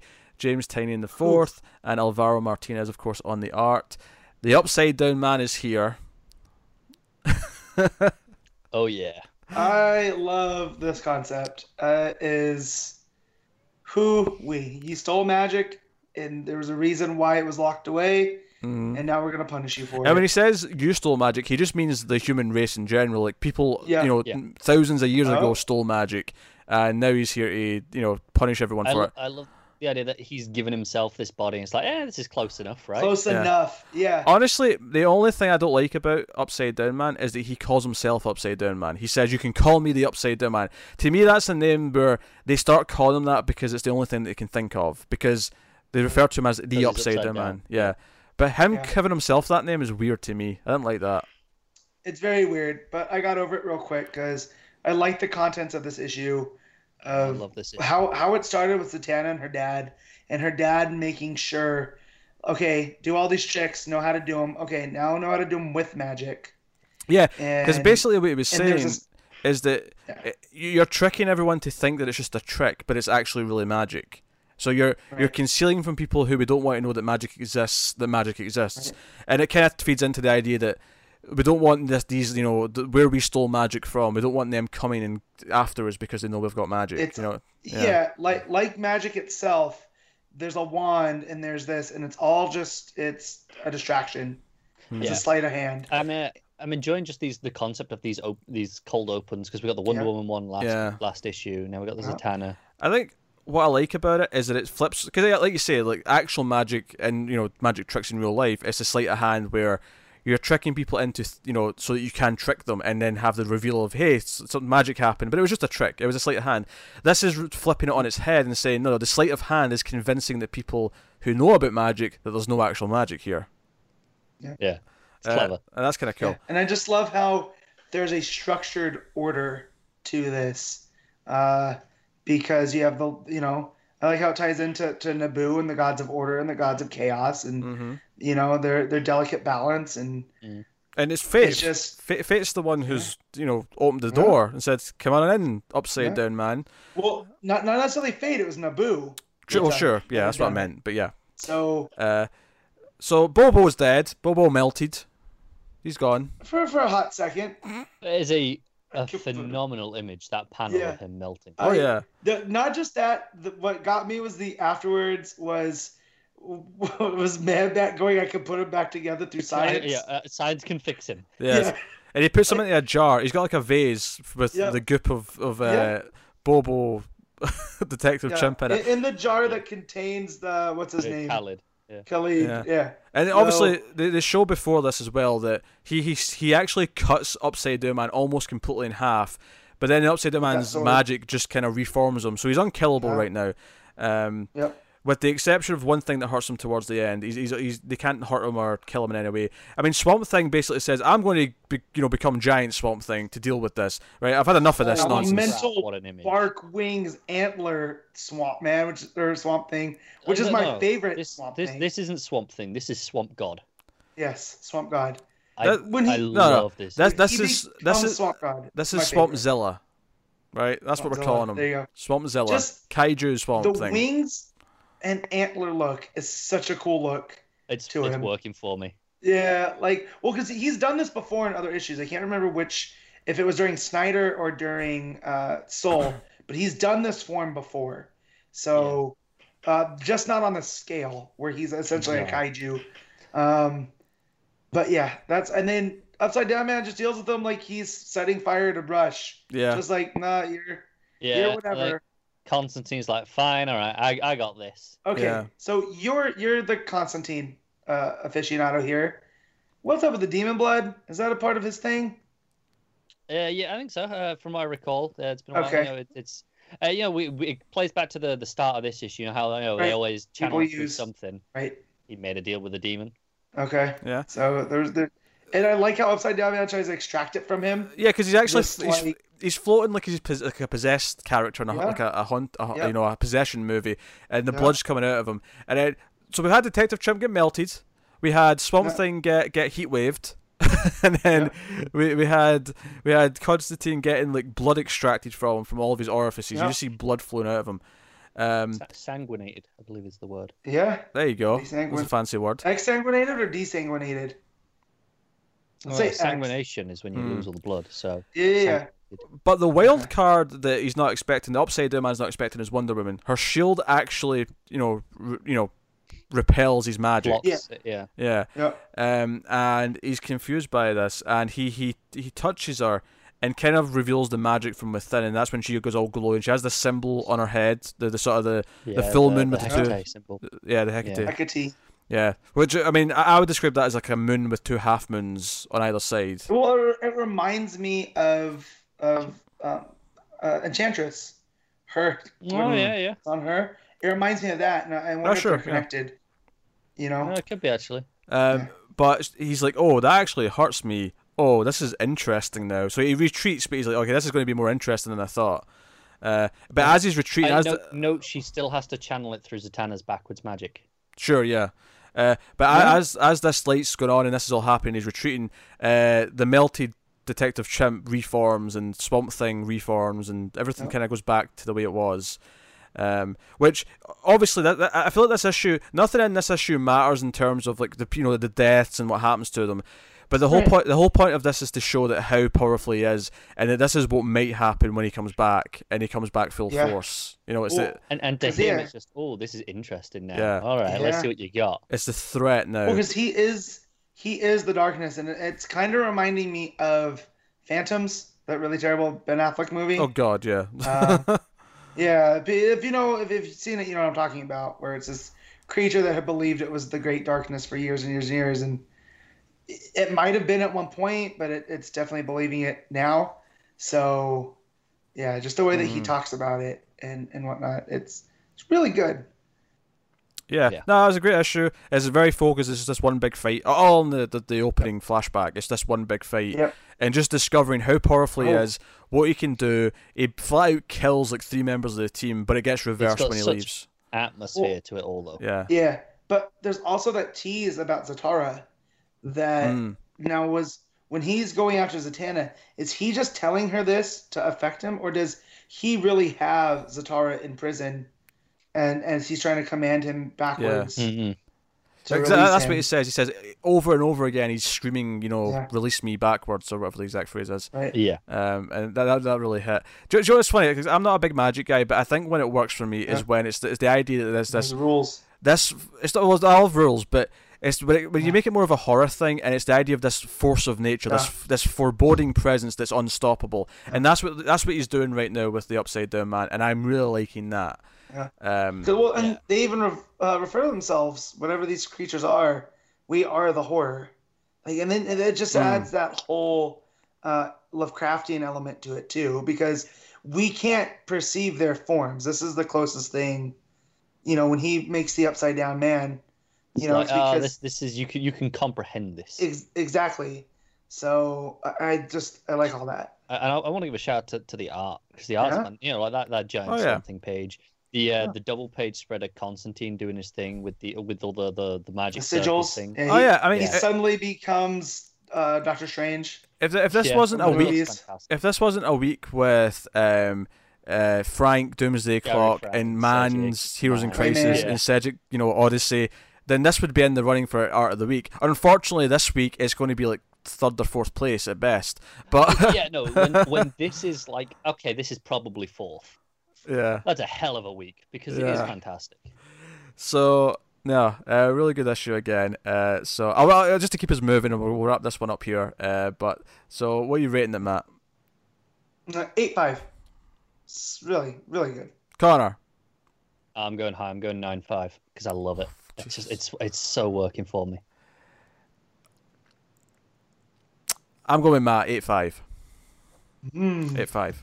Good. I had to think about it, but eight five, uh, real good. So who's just to think we have three good Justice League books now? It's insane.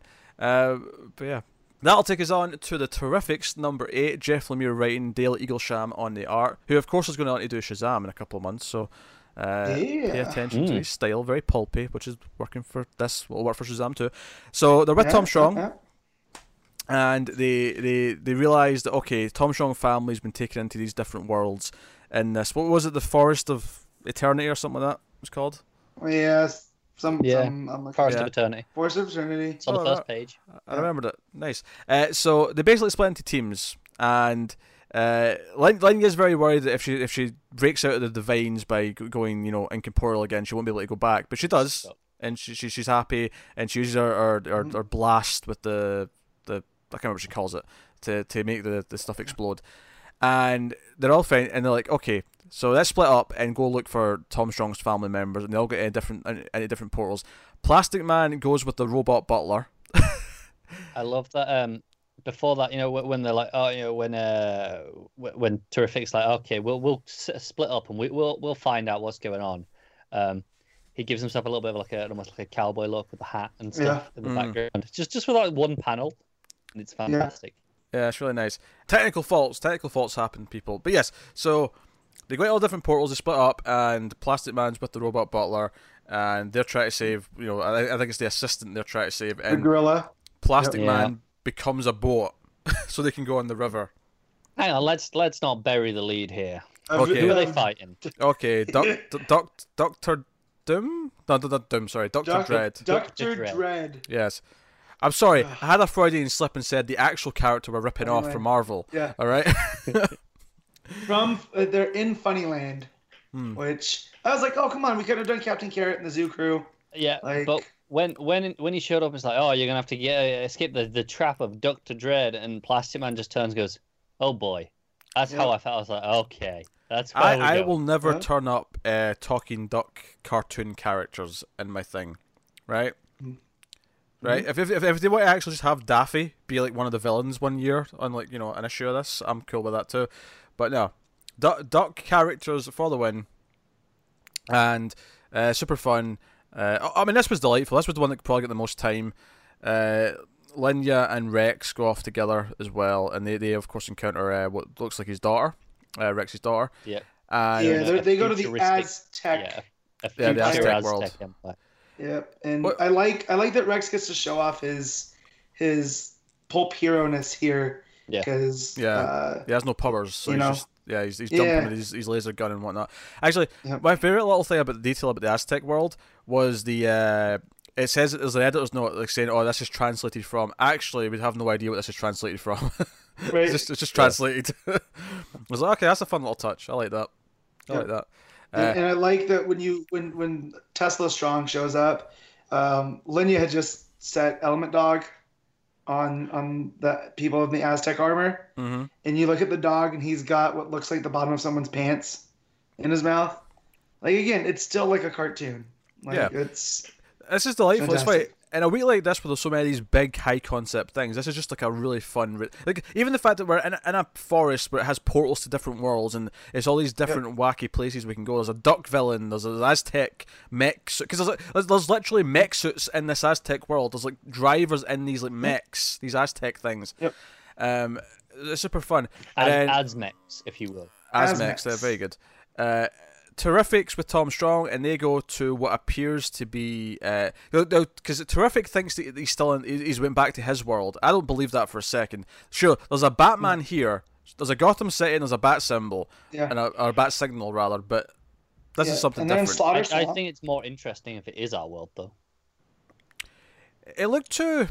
I don't know. It was. It was like it was intentionally more pulpy looking than than than the, the main world, if that makes sense. It does. No, it does. So, but Swamp Thing's also there because that's the reveal that we That's get. true. Yeah. So.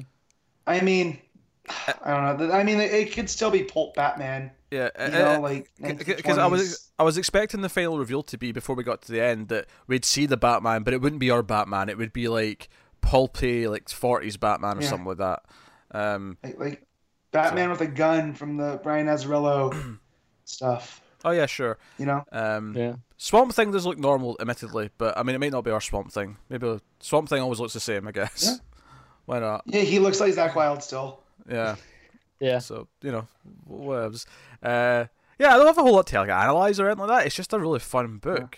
It is. It is fun, isn't it? It's just a. It's just really straightforward blast. You know, you've got Plastic Man put, making himself a gun so that the robot Pneuman, I believe he was called, can shoot a bomb out of his mouth, and then he turns into a boat to chase a gorilla strapped to a log down a waterfall. Yes, that that is an To be description. saved by Warren Strong, who's a rabbit version of Tom Strong. Yeah, with with a with a uh, a Jetpack helicopter. jetpack. helicopter. Yeah. Yes.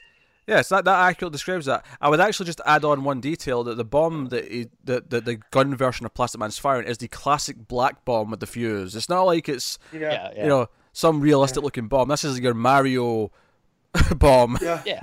Ba bomb. ba bomb. Uh-huh. Exactly. It's it's delightful. It's delightful. I have nothing more to add, but it's delightful and fun. Yeah, it was fun. This, this is what I signed on for in this one. Like, Yeah. and they're all they're all you know they can separate, which is cool, because you know they it can change the way the stories are being told. Yeah. Actually, So- one small moment I liked is uh, Tom Strong calls them the Terrifics, and then Mr. Terrific's like, "Wait, who called us that?" He's like, "Oh, the girl called you that," and he's like, "Huh, Right. yeah." It's Yeah. spreading. Sh- She's really growing on me. I like this thing. Yeah. That's, It's not just because I thought she was Phantom Girl from Legion. You know. And It's- it- obviously, it it sets up the idea, of course, that they're, they're not bound together anymore. But Tom Strong Right. says, "Oh, you're you're kind of like a family yourselves together Yeah. because they're kind of sharing Yeah. stories and whatnot." Um, Mm-hmm. I mean, yeah, so it's setting up the idea that they might choose to stay together, which we knew was eventually going to happen. But it's nice to kind of get the seeds of that kind of planted. So Yeah.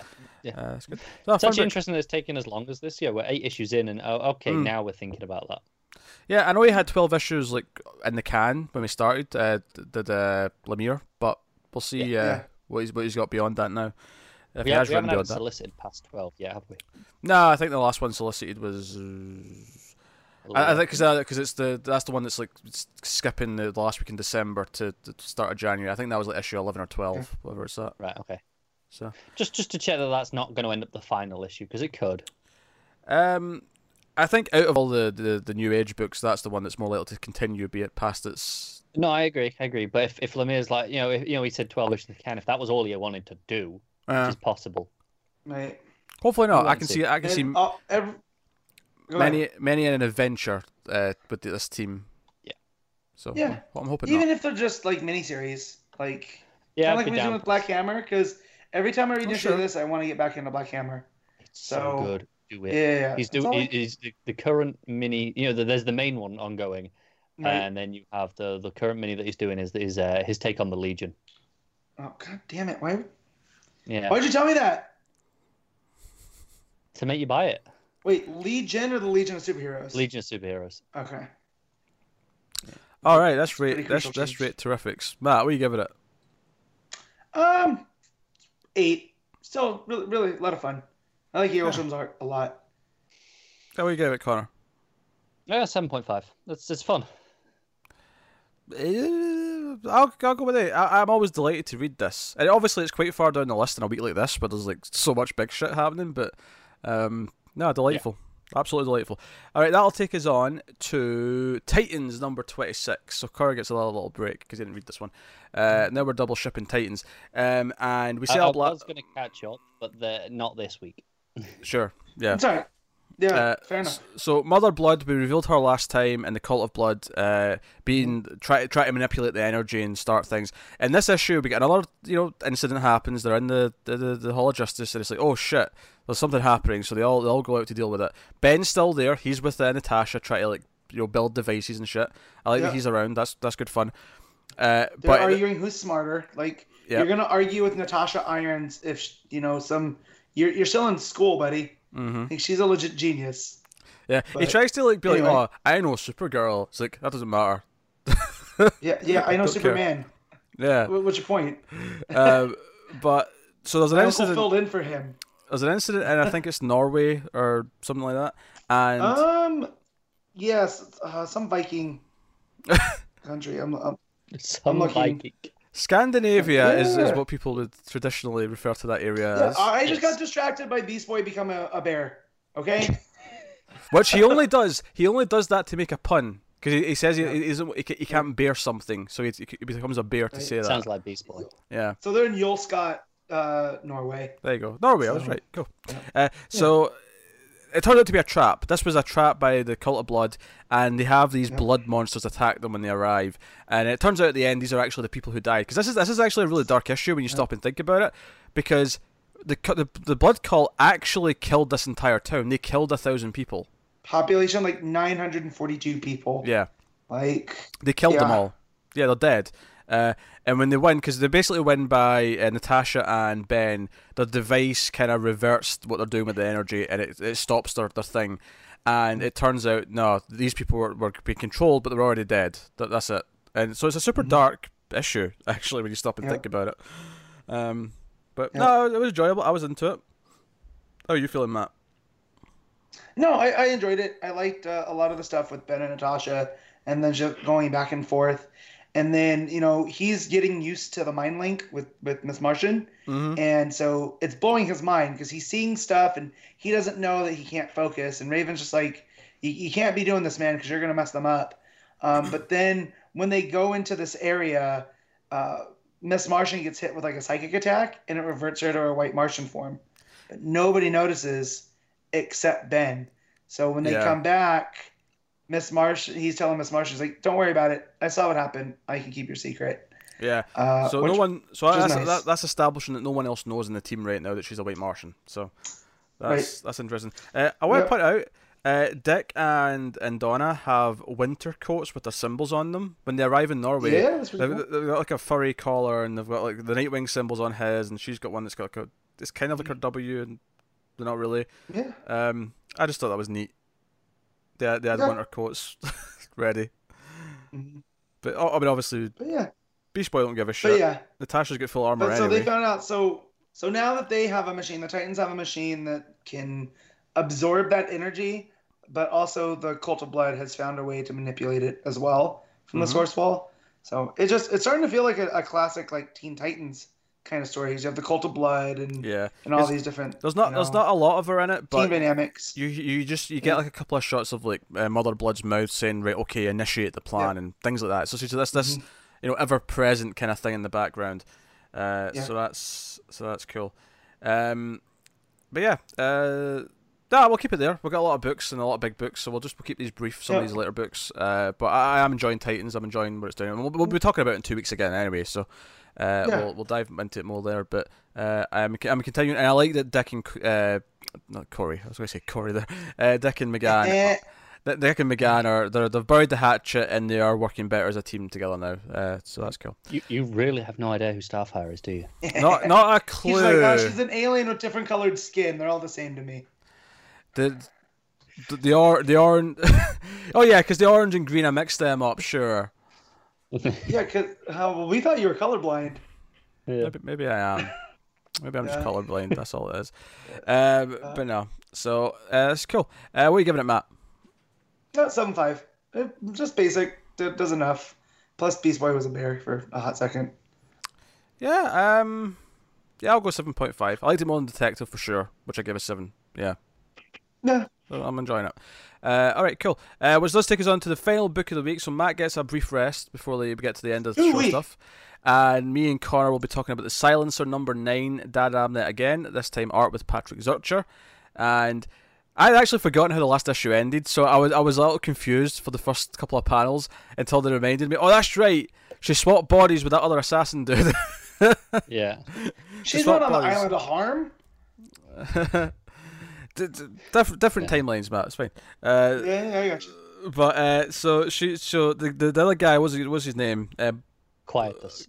Quietus, yeah. He he he's in her body and he's going to try and find out who she really is. And he, she in his body, Silencer in his big mechanical body, is chasing after him and like blasting him. And as he points out later on, she is making a good use of his body because he's like a robot and he's got like a menu of options and stuff.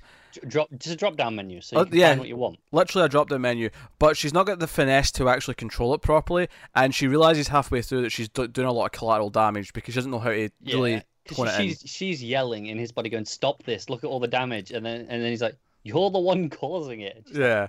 oh shit! Yeah. Yeah, she's in this almost like it's essentially like a giant mech suit, and she doesn't know how to control it properly. Um, but eventually, shooting rockets out of her wrist and stuff. exactly, yeah. But she eventually realizes that um, oh, what was the the villain here? Mother, lady, lady Uh, oh, Wishbone. Wishbone, that was it. Uh, basically, she's smart enough to realize though that Lady Wishbone's kind of playing them and wants them to fight each other, which is kind of her plan. And she ends up, you know, she's manipulating this this third assassin gun to come in and also get come in the carnage. But she, but Honor basically realizes no, this is something they want us to do, and she also, I also, I'm glad she brought up at some point that she realized that if she wins the fight, she can't kill her own body. She has to do this without harming herself because she wants her body back. And she convinces so and so to like, hey, look, I'm found, I'm finding like secret information on you in this body. I'm going to send this off somewhere if you don't help me get our bodies back. And he's like, oh, fine, fine, yes, this this work together until we get our bodies back. Um, and then they realize, and then then Wishbone like brings in the Tran- kaiju. transforms a cat into a kaiju. No, hold on. so transforms a person into Hell a yeah. cat, and then transforms the cat into the kaiju. Yeah. Yeah. Started off as a But, you know, person. I just want the, the image of cat kaiju. Yes. Um, and basically, Cat Jew. Cat Jew. Uh, how do we make that work? It's not it's not very cat esque once it's transformed. It's kind of Ah, it's kind of like a Komodo dragon. Yeah, Sort of when thing. Wishbone Oh, yeah. realizes our plan to have all the assassins kill each other, because Wishbone is another one of the, the heads of the Leviathan, but she's remained loyal to Talia and wants to take out all the others because the others are all trying to stop Talia from resurrecting. Once she realizes her plan's up and that they've kind of stopped fighting, she sends in the kaiju and the gun, the the, the, the collateral one, who's not either honor or honor's body, gets bitten by the kaiju and it's glorious. He gets eaten in half or split in half. yeah, Well, it's pretty great. it's good. It's good stuff And then you have it go and you know rampage through, and it goes to Action Land because of course. because that's and where then honor's you cut to just you know it there, Yeah. you know, with the chaos of the, the family, and you have you have their little their, their the person dressed up as Superman, you know, shouting "Save me!" Yeah. Uh, somebody save me. Please never Um, sing again. Not even that song. Just never sing. To be fair, I was intentionally hamming that up to be bad as possible.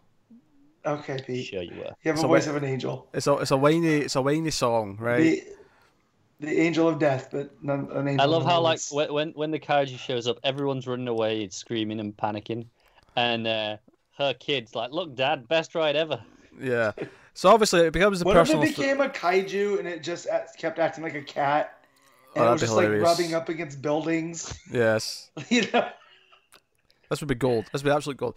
So obviously, what this does at the end is it brings the family back in, makes it the personal threat again, which I like a lot because the issue is kind of away from our family up until that point. Up until that point, it's just the action, which is fun. Uh, but it's like the whole time I'm thinking, but aren't her husband and son just all over by the theme park, like you know, a couple Yeah. of miles away? To to the point where the you know we, at the end of every issue of comics you have the, the next, and it always Mm. says. It's uh, family matters.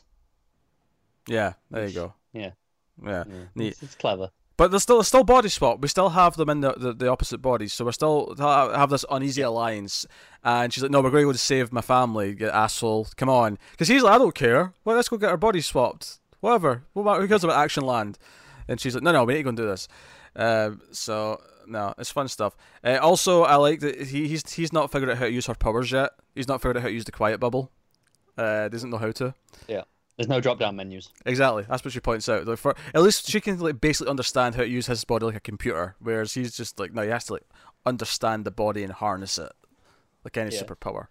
I say that as if superpowers are a real thing and we all understand how to use them, but you know what I mean. Yeah. yeah no, You it's know what I mean? fun though. Yeah, no, it's a solid issue. is uh, consistently good stuff. I, I, I, actually, it feels like a very similar level to Terrifics in terms of quality, but it's a very, very different style and tone in, in what it's doing. No, I, I Um, agree with that. But It's yeah, been very consistent. so we rating it, Connor. Uh, it's a solid seven. I, I I can't fault it. Yeah, yeah, um, yeah. I'll go seven point five. I'll go seven point five. Um, I, I guess what I'm saying this week is that, is that Detective was the weakest book I read, but that was still enjoyable for what it was. But that was a seven, so are- everything yeah. else has to be slightly above that. yes. This, this might be my favorite favorite week of comics in a good long while. Yeah. Like it was solid. Oh yeah, this was an insane week of comics. Uh, but to the point where I'm like, can, couldn't I just put Heroes and Crisis out last week so that it was like you know one big huge Yeah. book last week, one huge book this? Because this is the thing, Matt. Next week four, there's no Doomsday Clock, but instead of Doomsday Right. Clock, we're getting Mister Miracle twelve. Oh, Jesus Christ. so you know, busy, busy, busy time. Yeah. But uh, before we go into the, the, the, the final best of of the week stuff, did anyone glance at the preview for Green Lantern, which was at the back of all the books this week? I, I, I, looked. saw the art, but that's Yeah. it. Yeah, I, I like Sharp's art normally. There's something about this that's rubbing me the wrong way. Oh, really? Yeah. Um, feel negative on it? Yeah. Not that I'm negative, it's just Hal looks weird. He looks disproportionate in some way. Okay. I, yeah, you know? like, like Connor, I didn't read it. I just sort of glanced at the art because it was kind of hard to avoid. Yeah. But um, I just I wanted to bring it up because I felt I think the last time there was a lot of previews like this for like a big book that was coming out. People were confused why we didn't mention it at all. So I just wanted to mention it. We noticed that the previews were there. We just we just don't really care about previews as a whole. Like we're like, it's when when it's a book where it's it's kind of we know we, it's it's Morrison and Sharp. We're gonna read it. Yeah. We, we don't need a preview to sell us on it. We're not we're not looking for an advert. Yeah. I mean, I mean, we don't need to look at a preview. Um, It's but hey, you know if if it's something that we have no idea what it is, and may, maybe then we'll look at a preview and be like, okay, get a get a sense of whether or not I want to read it. I like looking at the art and previews for like new issues where they've got a new artist on a character that I've not seen do that character before, or something like that. Like I, I you know, I, you know, if if Cedric's on a new book, I want to see what Cedric's you know Batman looks like or whatever. Mm, fair enough. But I never read them. I never read the dialogue in these these previews. Uh, this is that for No. the main book. Uh, your comics are only about twenty pages. I'm not wasting five of them on the preview two months late. Yeah, that's bit that's before. a quarter uh, gone. Yeah. Uh, but hey, so that is that is all the books, which does take us on to the end of the show where we pick our favorite stuff of the week: best art, best cover, best panel slash moment, and of course our top five books. And this week it's a fight. this week, this is the dirtiest fight ever that we've probably ever had for books of the week. So start with moment slash panel of the week. I will go to Matt for his pick. Oof. So this one, this one's tough because there's a lot. Like, there's there's a bunch in just like Odyssey, but then I guess since I'm going first, I'm just gonna be the one to do it. It's it's the page that shows Wally dead and, Oh, and Superman finding it. Like, Oof. Oh dear, oh dear. The emotion still. You know, I I could pick so many moments from Heroes in Crisis because the art is simply gorgeous. I could pick so many moments from Odyssey. I could pick tons of moments from Doomsday Clock. But and this is nothing to do with art. This is just to do with the impact of the panel. And I'm going before Connor for a Yeah. reason. I moved it six inches, and now he's dead. Yeah. That panel. That's it. It's all right. That was my number two. That wasn't actually my, my oh, number. Oh, one. what's your number one then? What's your number one panel? No, that that when I read that, you know, because Doomsday Clock, obviously, first thing I read this Mhm. week, I thought that's it, that's the panel. But in just spectacle and art, I'm giving it to Justice League Dark, the giant Swamp Thing showing. You know, when that when that turn, you turn the page, and that's there, I was like, holy shit! And I think it's a it's a bigger deal because I didn't expect a that sort of impact and that moment to hit me like that in a Justice League Dark. My my favorite part of that that Swamp Thing moment though is like he doesn't say this, but I get this tone from it. It's kind of like, oi oi, enough of this sort of thing now. We're gonna put a stop to this. Mhm. Yeah, it's like it's just fed up, isn't it? It's like, come on, then put the kids Yeah. to bed.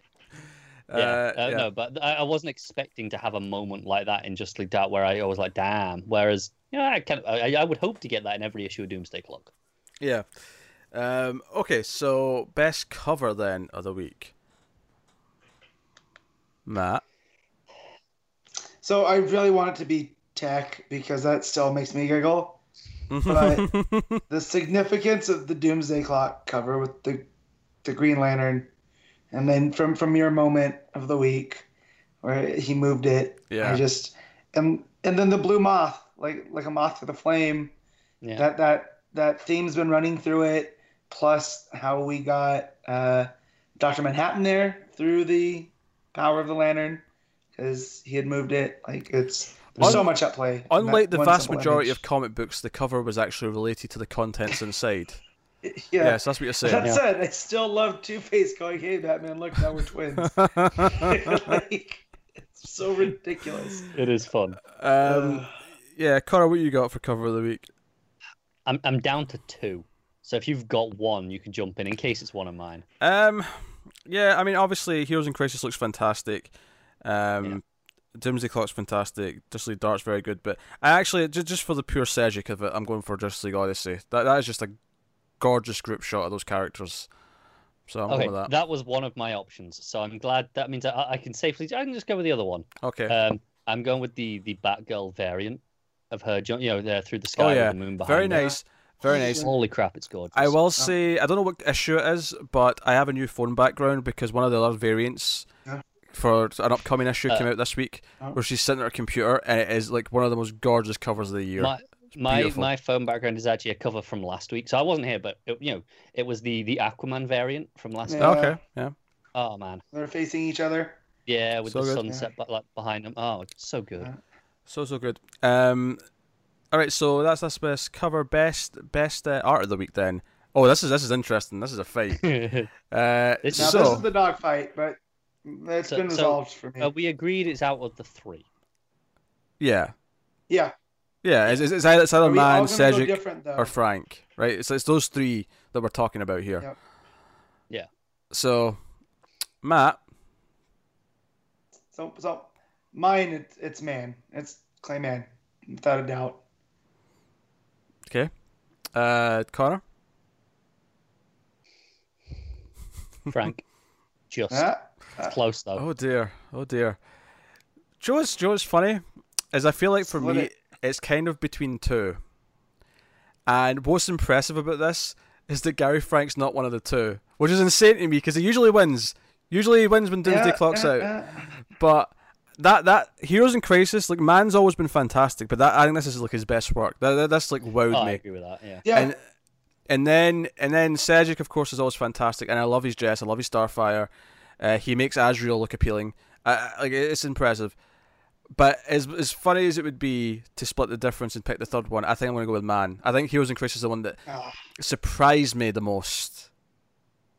I can't argue with it. it it's for me, Frank. It, it, it was just smaller moments like uh, uh, Joker sticking his tongue out, like and going, Ugh, and Oh, then yeah. you know, uh, Mime doing the bat ears. You know, it's the small little things where I'm like, it's Yeah. just nailed. We were not hard pressed for good art this week, that's for sure. No, no, and, and no. And when you've got you know Justice League Dark with uh who, who, who was that Martinez? Yeah, Martinez, Yeah. uh, Eaglesham Coming on terrific. Pretty close fourth. You know, Kolins on Flash, like there's just uh, Paquette on action. There's just a lot of really solid like regular Oh, you had artists as well. action this week. Damn. Yeah.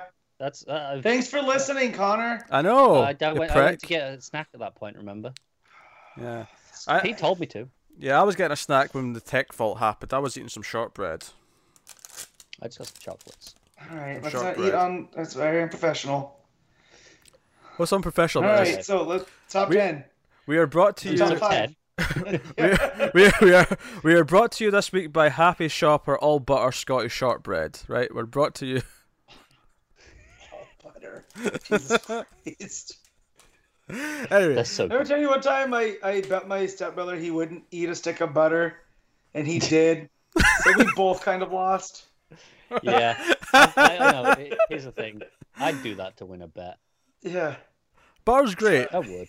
But I, my, my biggest nightmare is becoming lactose intolerant because all the best things are dairy. Ugh. it's Yeah, I, Pete, I it's, will happily it's eat bread terrible. just just to have butter. Uh, yeah, I, I Yeah. want the bread, but you got to have the butter on something. yeah, exactly. I've, yeah. I've developed a slight lactose intolerance where if I have ice cream, it better be damn good ice cream because it's gonna be hell yeah. later. Although butter, uh, butter on a scone is really nice, or or on toast, Oh, yeah. melted butter on toast. It can be nice. Like you know. It's, uh, but butter on a crumpet is excellent. What's a crumpet? It's like a, a, a bready thing that you, you toast. Okay. Just Google it. I just because you got to know what a crumpet is to know how to play cricket. Yeah, That's from but they've, they've got they've got all these these holes in uh, on the top, so the butter like sinks Oh. through and melts. It's all fluffy Oh, inside. that's okay. I know what that is. That's There you a go. we call that an English muffin. I, I'm not It's a big stupid. crumpet guy. I have to admit, not a big crumpet guy. But I like muffins. I like donuts. Muffins, just oh, like donuts are great. Yeah, Yeah, Bread's excellent. Donuts are yeah. fantastic. Sourdough. Should- Should we should we do our top fives? Top five, Yeah, yes. Top that, five 'cause I books. go. Top I got- top I got stuff five to breaded junk food. um, okay, top five books of the week. Matt, what you got? Number one, Heroes in Crisis. Number two, Doomsday Clock. Number three, Justice League Odyssey. Number four, Action Comics. And this is the tough spot. I got those in order. The tough spot is everything's kind of log jammed there uh, about what I like next. But I think hey, I have to what- give it to Justice League Dark. when you have a con- a congestion point that's like a eight point five, Yeah. you're you're doing well for the Yeah. week. Yeah. Yeah. you're doing well for the so week. So it, it's Justice League Dark just barely edges out Flash and Batgirl. So All right, Cara, what's your top five? So Doomsday Clock, no, Justice League Dark, Justice League Odyssey, Mhm. Batgirl, and then uh, t- t- uh, uh, uh, Terrifics. Mm, that's terrific. Very Yeah. good, very good. My number one is Doomsday Clock. My number two, I'm trying to remember what I rated everything because I, cause I had it pretty set out when I was rating them, and I can't remember what I rated them. Uh, Doomsday Clock is number one, and then I think Justice League Odyssey is number two, Action Comics is number three, Heroes in Crisis is number four, and then this is this is this is where it, this is where it all clogs for me as well actually because then I have like Dark and Flash and Batgirl all kind of fighting out around this part. Mm. I, I think I'll go with Justice League Dark because that was a really good issue. Oh yeah, Okay. Yeah. so yeah, tough tough tough week because a lot of good things to pick from. I it you know your top five is really good when you're leaving things out that you really loved. You know, Yeah. um, so there you go. There you go. That that is this week's books. Epic. Now, if you're probably you maybe think, if you've been keeping track, you may be thinking, wait a minute, Connor and Peter have not done their, their, their Patreon punishment issues yet this month. That is true. Uh, Connor was off last week, of course, and he didn't realise that he would have to come back and do them on week four when we had all these big books. So. Uh, the patrons who, who you know make us read these things are well aware that we're, we've pushed them to next week, so we're, we're catching up with those next week, um, and then obviously Pretend it's a week five. yeah, do, and do, then do what DC are doing in December. Exactly, and then obviously we'll have next month's uh, sometime next month as well. But uh, so those are coming next week, and that is like one for me, which is Hawk and Dove. Ugh. And then Connor's got uh, a Red Hood issue and an issue of Curse of Brimstone next week. So look forward to that. Uh, but why do we do that? We do that because over at patreon.com slash mailfuzztv, a couple of really awful mean people pay enough to make us read books, which you can do too. That said, though, we don't expect you to do that. But if you do want to go over there and look at the $1 and $5 tiers and maybe consider supporting the show and supporting what we do here and keeping the show coming, uh, we'd appreciate it loads. Go over and have a look, see if anything tickles your fancy. If you want to feel warm and fuzzy in the inside, restore some hope to humanity. Um, and uh, so, what books have we got alongside those next week? Don't be on Manhattan. Yeah, what is coming next week? That's a good question. Uh, coming next week, we actually have one big issue next week in terms of uh, an eventy type thing because we have Wonder Woman and Justice Yeah. League, The Witching Hour issue one. So Matt's missing that issue, but I assume you're reading it, so you'll be caught Yeah. up for the following Yeah, yeah, yeah, week's crossover issues. Uh, so we got that. We got Justice League issue nine, Batman fifty six, Green Lanterns fifty six, Nightwing fifty. That should be interesting. That's Percy's final issue. Plus, it's got the whole amnesia thing coming into play. Uh, Green Arrow forty five, Catwoman number four. I think got pushed to week two, if I'm right in saying. Yeah, it's, it's not on Uh, here. Yeah, Yeah, I'm not Cal- seeing it. And obviously, Green Arrow, as I mentioned earlier, is a Heroes in Crisis tie-in. Yes.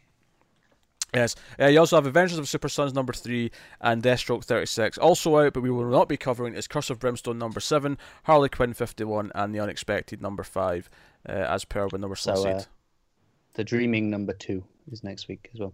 yeah. I didn't Just note for down. keeping up with those. Yeah, I I didn't note those uh, vertical books down, so. But feel free to add them Yeah. on. No. Uh, so, cool. Actually, why did I put Catwoman in the, the not being read next week? That's weird. No, we are reading it. Uh, the week after is what I meant. It's just, just not next week, yeah. Yeah. Um, for some reason, because I have a little section at the bottom of each week where it's like the ones we don't Yeah. do. For some reason, I put Catwoman there. I, I know uh, Justice League is starting the, the Drowned Earth Ground stuff. Earth. Yeah. yeah, next as as as uh, Aquaman's doing the, the it's the road to drowned Earth first. I think. I think I think the actual Yes. core drowned Earth comes later, but I mean it makes no difference really. Yeah, Whatever. I think I think we have a month of the road to because there's two. Yeah. Um, cause Yeah, and then two. Two Justice Leagues and a Aquaman, and then next oh, month. no, yeah. yeah, Yeah, and then the and then after. yeah. Uh, so yeah, no, it's still still a healthy week of comics. Week two is pretty healthy as well. Uh, it's just week three is a little bit quieter, but uh, that's cool. That, which is why we typically do our, our punishment issues then, because it's the quieter week. Uh, but that that is that is the show. That has been episode 123 of Cots in the Multiverse. Probably the most eventful show we've had in a while. Lots of big things Yeah. happening. Uh, we have, we, like we say, we have the Wonder Woman Justice League Dark crossover over the month of October, and then November has the one after that. That was the uh, the oh god, what's the November one? Come on, it's the same thing. They're starting. Is it Drowned Earth? Is Drowned Earth doing the thing where they got the issue at the start and the end of the month? Maybe I don't know. Oh my think so. I can't remember. My my brain's mush right now. Alright, I'm scrolling down. Yes, Justice You League. scroll it. Scroll Ju- down. Justice League, Aquaman, Drowned Earth. Yes, that is that has been treated as a crossover. That's got the start and the end issues as these Same. specials, right? So that's Okay, cool. November. Green Lantern's coming. Heroes in Crisis, Doomsday Clock. Lots of big things happening. It's a very exciting time. The time. Wonder. Woman run, run will be starting in November. Yeah, uh, as is Shazam as well. Very important.